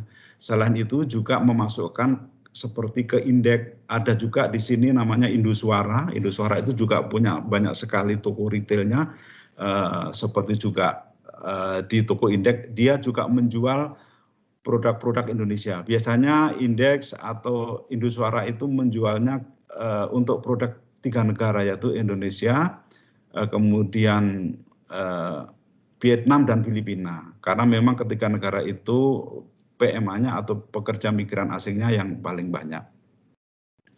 Kemudian juga eh, kalau kita lihat sekarang juga online sudah banyak dilakukan oleh para WNI kita ya. WNI kita pun juga sudah banyak melakukan penjualan online. Eh, tentunya eh, masih dengan apa namanya eh, pasar untuk WNI atau khususnya pekerja migran sebenarnya yang ada di di Taiwan ini. Nah, kemudian next langsung ke slide 11 saja, Pak. Ya, next. Next ini ini ini produk-produk produk-produk kita Pak yang yang diminati oleh uh, uh, WNI kita ya. Jadi produk-produk ini memang laku keras dan ini kebanyakan masuknya ke ke toko-toko Indo ya dan sebagian besar produk-produk ini sebenarnya sudah masuk juga ke retail skala besar seperti Artimat uh, atau uh, Carrefour ya. Cuman memang kemasannya berbeda.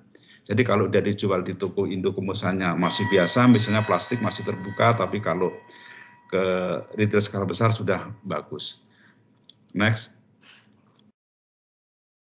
Nah, kemudian apa peran KDII eh, di sini ya? Sebenarnya banyak sekali kegiatan yang kita lakukan. Kita selalu mempromosikan tentunya produk-produk Indonesia di sini.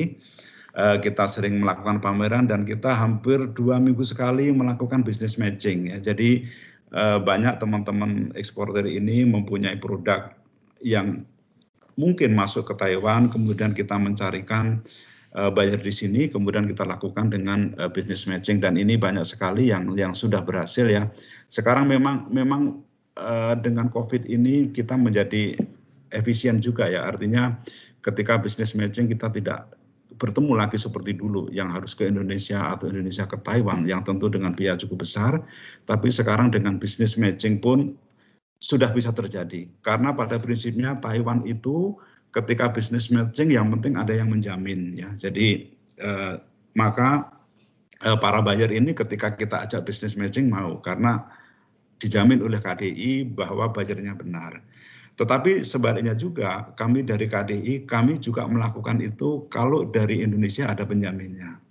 Jadi mohon maaf karena kadang-kadang ada satu dua eksportir itu minta dilakukan business matching karena kami maaf ya pernah mengalami ternyata setelah itu ada masalah. Jadi akhirnya kami mencoba uh, harus ada instansi yang uh, membina misalnya di bawah pembinaan instansi perdagangan atau instansi BI atau mana pun uh, kami akan tentunya akan lebih uh, percaya uh, dengan cara seperti itu dan dan pihak Taiwan pun juga akan lebih suka dengan cara yang seperti itu. Next. Eh, kemudian kita juga membuat apa namanya platform e-commerce ya namanya IDN Store. Jadi Bapak Ibu bisa nanti lihat di idnstore.tv. Ini kita membuat platform uh, e-commerce bersama dengan uh, atas perdagangan di Beijing, kemudian ITPC di Shanghai dan konsul dagang di Hong Kong. Jadi ketika ketika tempat itulah kita memasarkan produk kita secara retail. Jadi ini Bapak Ibu retail di Indonesia sebenarnya bisa mencoba berjualan ke Taiwan uh, secara online. Ya tujuannya selain selain memang memang uh, omsetnya belum banyak ya yang retail uh, ke ke Taiwan ini, tetapi sebenarnya tujuan lainnya adalah bagaimana kita memperkenalkan produk-produk Eh, Indonesia ke Taiwan. Karena selain beli kami juga melihat siapa yang melihat uh, website ini ya, uh, platform ini. Karena ternyata uh, banyak juga dari buyer melihat kemudian menanyakan langsung ke buyer atau melalui kita untuk membeli produk-produk tertentu uh, sebagai uh, importer jadi tidak membeli retail. Nah, itu kira-kira yang bisa saya sampaikan. Mungkin nanti kita bisa berdiskusi ya mengenai retail di Indonesia di Taiwan ini. Tapi kami juga ingin menyampaikan ke, kemarin kami menanyakan ke panitia sebenarnya apa sih kira-kira yang ingin didapatkan dari Taiwan gitu ya. Uh, yang pertama kalau menurut saya memang kalau kita mau mau ekspansi retail di sini mungkin agak sulit ya karena di sini uh, uh, justru sudah retail modernnya juga sudah cukup banyak, saya pikir sudah cukup besar, tetapi mungkin banyak hal yang bisa kita lakukan. Dulu pernah kita menjajaki sebenarnya dengan dengan Aprindo, Aprindo dengan Indek waktu itu ya saya dengan Pak Roy. Bagaimana kita misalnya ada toko di dalam toko itu, artinya toko itu menjual produk Indonesia. Ya, tapi sebenarnya eh, toko-toko seperti indeks tadi juga sebenarnya sudah menjual produk Indonesia. Nah, tapi yang yang kedua sih kalau kalau menurut saya sebenarnya kita berpeluang untuk melakukan kerjasama eh, ter, eh, dengan toko Indo, Pak ya. Toko Indo ini kan masih tradisional ya. Kalau kita misalnya bisa dia rata-rata orang Indonesia dan hampir semua orang Indonesia memang. Nah, kalau kita bisa melakukan pembinaan di manajemennya uh, untuk bisa menjadi retail yang modern lah, itu mungkin akan lebih bagus. Karena apa? Karena kan produknya ini produk Indonesia. Artinya kalau mereka semakin uh, berjualannya semakin bagus, produknya semakin bagus, manajemennya bagus, yang membeli tidak hanya WNI tetapi juga Taiwan berarti juga bisa meningkatkan ekspor kita. Nah, cuman pembinaan ini yang yang belum uh, dilakukan oleh apa ya oleh pemerintah Taiwan secara khusus ya walaupun pemerintah Taiwan selalu mendorong agar retail tradisional ini menjadi retail yang modern. Nah ini kalau misalnya bi bisa dikolaborasikan mungkin akan bagus dan membantu mempercepat produk-produk Indonesia untuk bisa diterima oleh uh, warga negara Taiwan. Saya kira itu uh, Ibu Moderator yang dapat kami sampaikan. Terima kasih. Wassalamualaikum warahmatullahi wabarakatuh. Waalaikumsalam warahmatullahi wabarakatuh. Terima kasih banyak Pak Budi Santoso atas penjelasannya yang menarik sekali ya. Jadi kita bisa lihat ternyata begitu uh, kami kalau dari sisi retail Pak itu sudah menarik sekali ya toko-toko bisa membuat toko-toko kecil, small store seperti itu, tapi juga dengan dengan produk-produknya yang yang apa namanya ya, yang cukup banyak, uh, terus kemudian marketnya pun juga sudah jelas itu um, itu sudah menurut uh, dari kacamata retail itu sudah menarik ya Pak ya. Jadi betul seperti Bapak tadi bilang itu uh, pengembangan manajemennya untuk bisa lebih besar. Kalau bisa seperti yang pernah di, disampaikan oleh Pak Erick Thohir mengenai ada yang It Italy itu loh Pak. Jadi ada satu toko yang khusus menjual barang-barang Indonesia. Nah itu ide itu memang luar biasa. Tapi di dikelola dengan dengan profesional ya, memasukkan dikurasi barang-barangnya sehingga uh, itu bisa meningkatkan uh, UMKM UMKM di Indonesia tentunya. Gitu. Oke, Bapak kita ke pembicara kedua ya. Da, dari uh, Bank Indonesia, Bapak Ronggo Gundala Yuda, Ekonom Senior Departemen Kebijakan Sistem Pembayaran Bank Indonesia. Silakan Pak Ronggo, waktunya. Baik, terima kasih Bu Susan yang kami hormati, Direktur Eksekutif Apindo dan Ketua Panitia HRN 2021, Bapak Setiadi Surya, Kepala Cabang BPJS Ketenagakerjaan Jakarta, Ibu Haryani, KBRI Tanzania, Bapak Wahono, Kepala Kedai Taiwan Bapak Budi Santoso, Founder Net Asia Sri Pensi Puspasari, dan CEO Job2go.net Bapak Kurniawan Santoso, Bapak Ibu dan rekan-rekan pelaku UMKM dan retail modern. Assalamualaikum warahmatullahi wabarakatuh. Salam Om Swastiastu, Namo Buddhaya, salam kebajikan, selamat siang dan sore, salam sejahtera bagi kita semua. Mengawali paparan saya, perkenankan saya mengajak para uh, hadirin yang di online dan offline untuk memanjatkan puji syukur kehadirat Allah Subhanahu karena kita dapat berkumpul dalam hari ini. Selamat saya ucapkan kepada para peritel nasional atas Hari Retail Nasional 2021.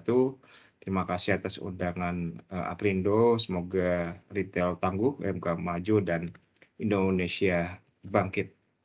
Uh, perkenankan saya untuk uh, uh, set screen uh, presentasinya. Uh, kami dari Departemen Kebijakan uh, Sistem Pembayaran akan mencoba memaparkan mengenai bagaimana uh, pembayaran digital bagi para peritel-peritel maupun uh, UMKM. Kita lihat uh, sejak uh, pandemi mulai masuk ke Indonesia di 2020, kita lihat uh, memang uh, terjadi sedikit penurunan uh, aktivitas uh, ekonomi. Dan uh, terutama ini dampaknya bukan hanya kepada UMKM, namun juga kepada uh, peritel peritel kita. Memang ada di sini potensial losersnya, namun juga ada potensial uh, winnersnya. Dan kalau kita lihat dalam satu uh, dua bulan belakangan uh, ini kita lihat uh, di tempat-tempat pusat perbelanjaan sudah mulai uh, ramai kembali. Uh, syukur alhamdulillah. Uh, namun kita tetap perlu menjaga protokol COVID-19 dan uh, menjaga jarak. Dan kalau kita uh, lihat, kita coba saya kutip survei dari Google Temasek dan Bain Company 2021, sejak uh, pandemi ini terdapat penambahan 21 juta digital consumer baru dan 72 persennya merupakan konsumer baru dari luar kota besar.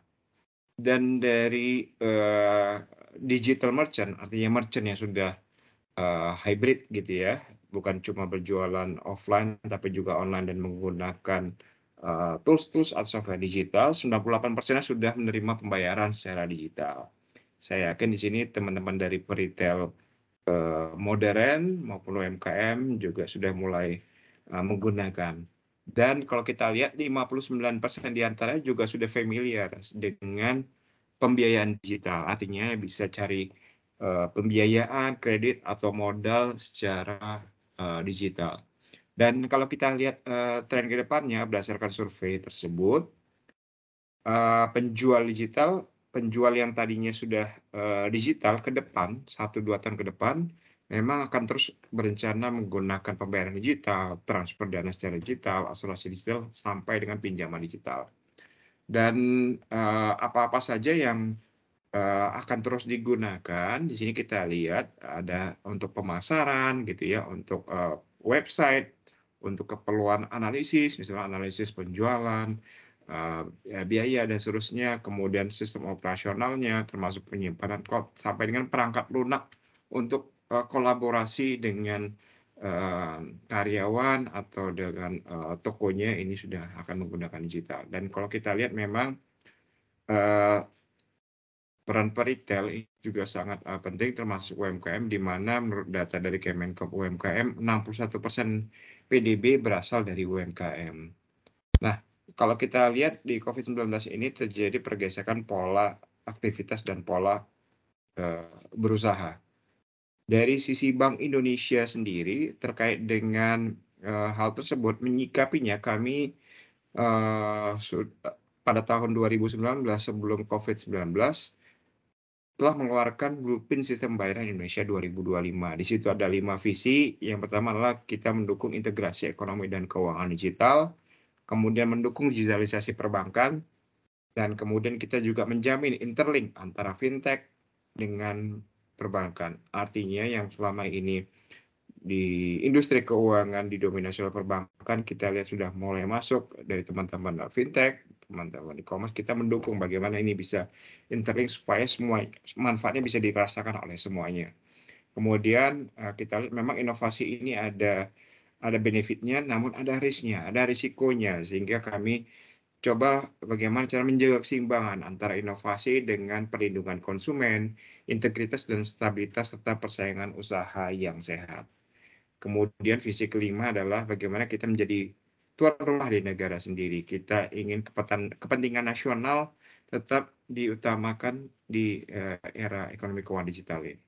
Dan untuk mencapai visi kelima visi ini, kita memiliki eh, berbagai inisiatif bersama industri, eh, baik inisiatif seperti standar Open API supaya integrasi antara para pelaku semakin mudah dengan satu standar Kemudian ada inisiatif juga di bidang retail sampai dengan regulasi. Untuk regulasi sendiri kita uh, mengeluarkan beberapa peraturan Bank Indonesia yang baru, termasuk kita juga mengeluarkan ruang uji coba sandbox sehingga para penyelenggara bisa melakukan uji coba. Termasuk di uh, akhir Desember ini kita akan launching yang namanya BFAS. Jadi teman-teman retail nanti bisa memanfaatkan BFAS ini dan uh, untuk ini adalah transfer dengan cara yang cepat yang dibuka 24 jam dan 7 hari dengan biaya yang cukup murah yaitu 2.500. Jadi Bapak Ibu bisa transfer melalui uh, akun uh, bank yang saat ini dimiliki nanti juga akan diperluas ke non bank. Dan untuk standarisasi kita punya standar uh, Open API pembayaran dan KRIS. Dan kalau kita lihat apa itu kris? Kris itu adalah metode pembayaran disentuh ya yang mungkin Bapak Ibu udah familiar dengan bentuk kotak eh, titik-titik uh, ya QR code yang kiri kanan adalah ada uh, warna merahnya dan ini uh, merupakan solusi dari kita dari industri dari Bank Indonesia kepada seluruh pelaku retail yang tadinya misalkan sebelum 17 Agustus 2019 setiap toko itu punya banyak QR yang macam-macam yang tidak bisa baca satu sama lain. Artinya kita sebagai user harus download beberapa beberapa aplikasi pembayaran karena QR yang dikeluarkan oleh satu bank atau non bank cuma bisa dibaca oleh bank atau non bank itu tersebut. Tapi dengan adanya KRIS sejak 17 Agustus 2019 kita launching, satu QR bisa dibaca oleh seluruh bank maupun non bank. Jadi teman-teman rekan-rekan pedagang retail maupun UMKM sebenarnya cukup punya satu QR saja yang bisa dibaca oleh berbagai bank maupun non bank.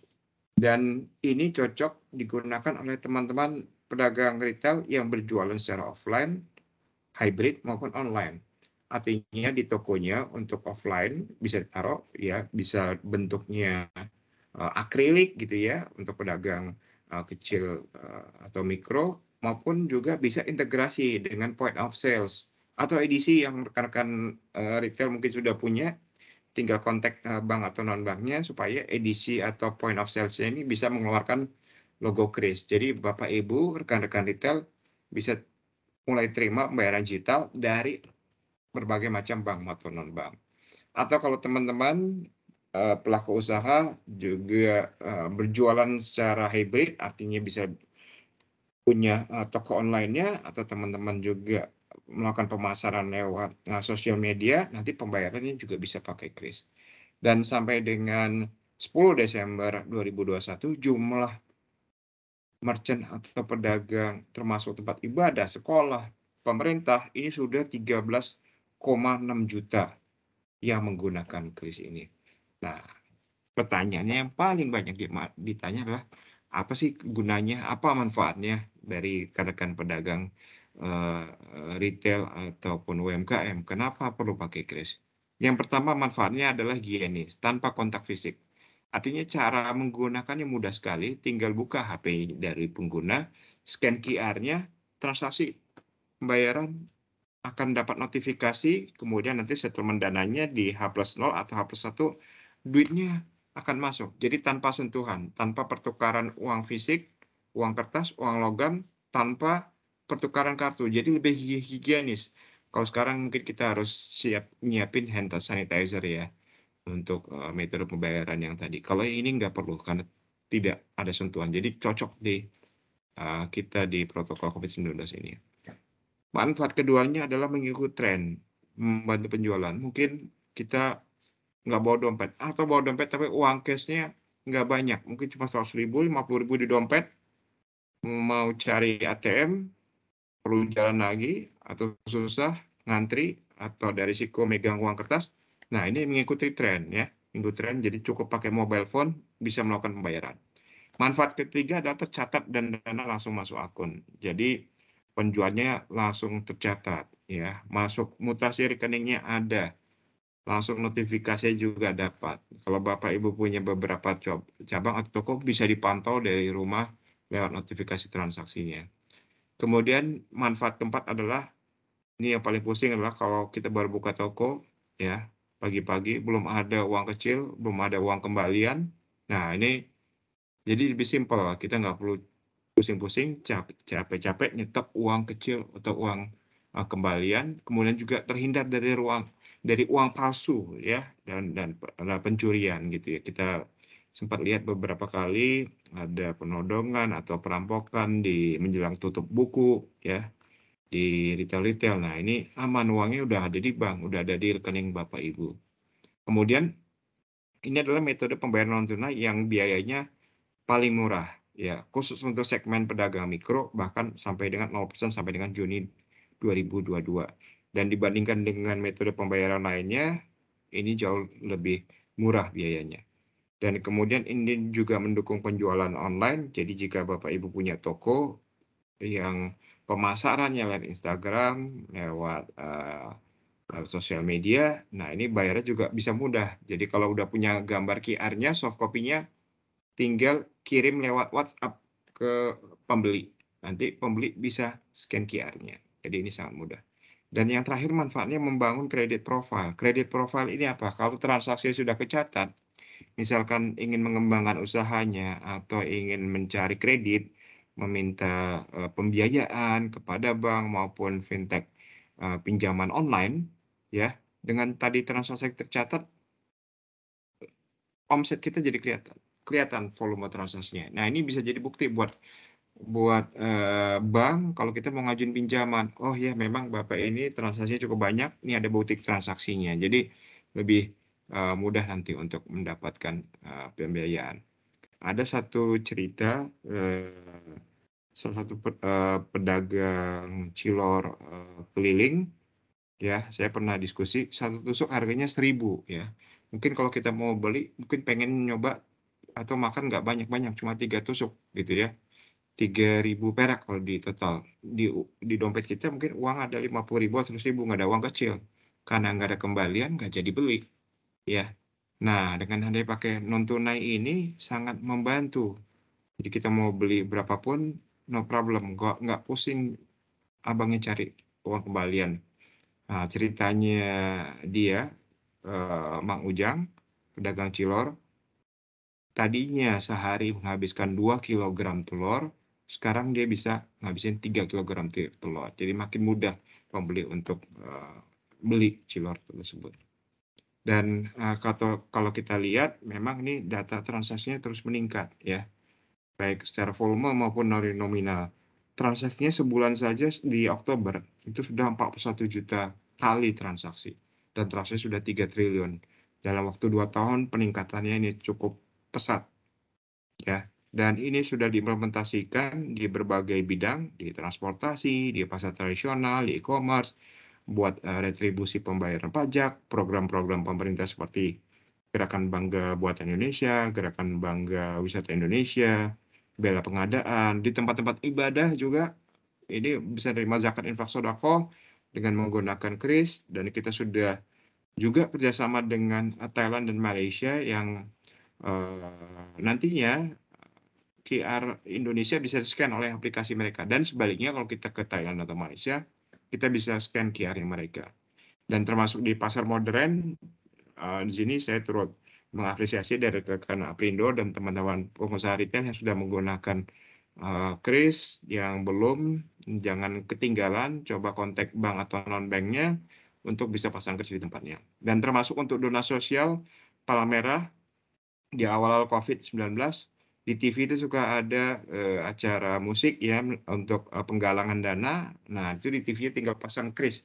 Jadi kita bisa scan, bisa donasi secara online.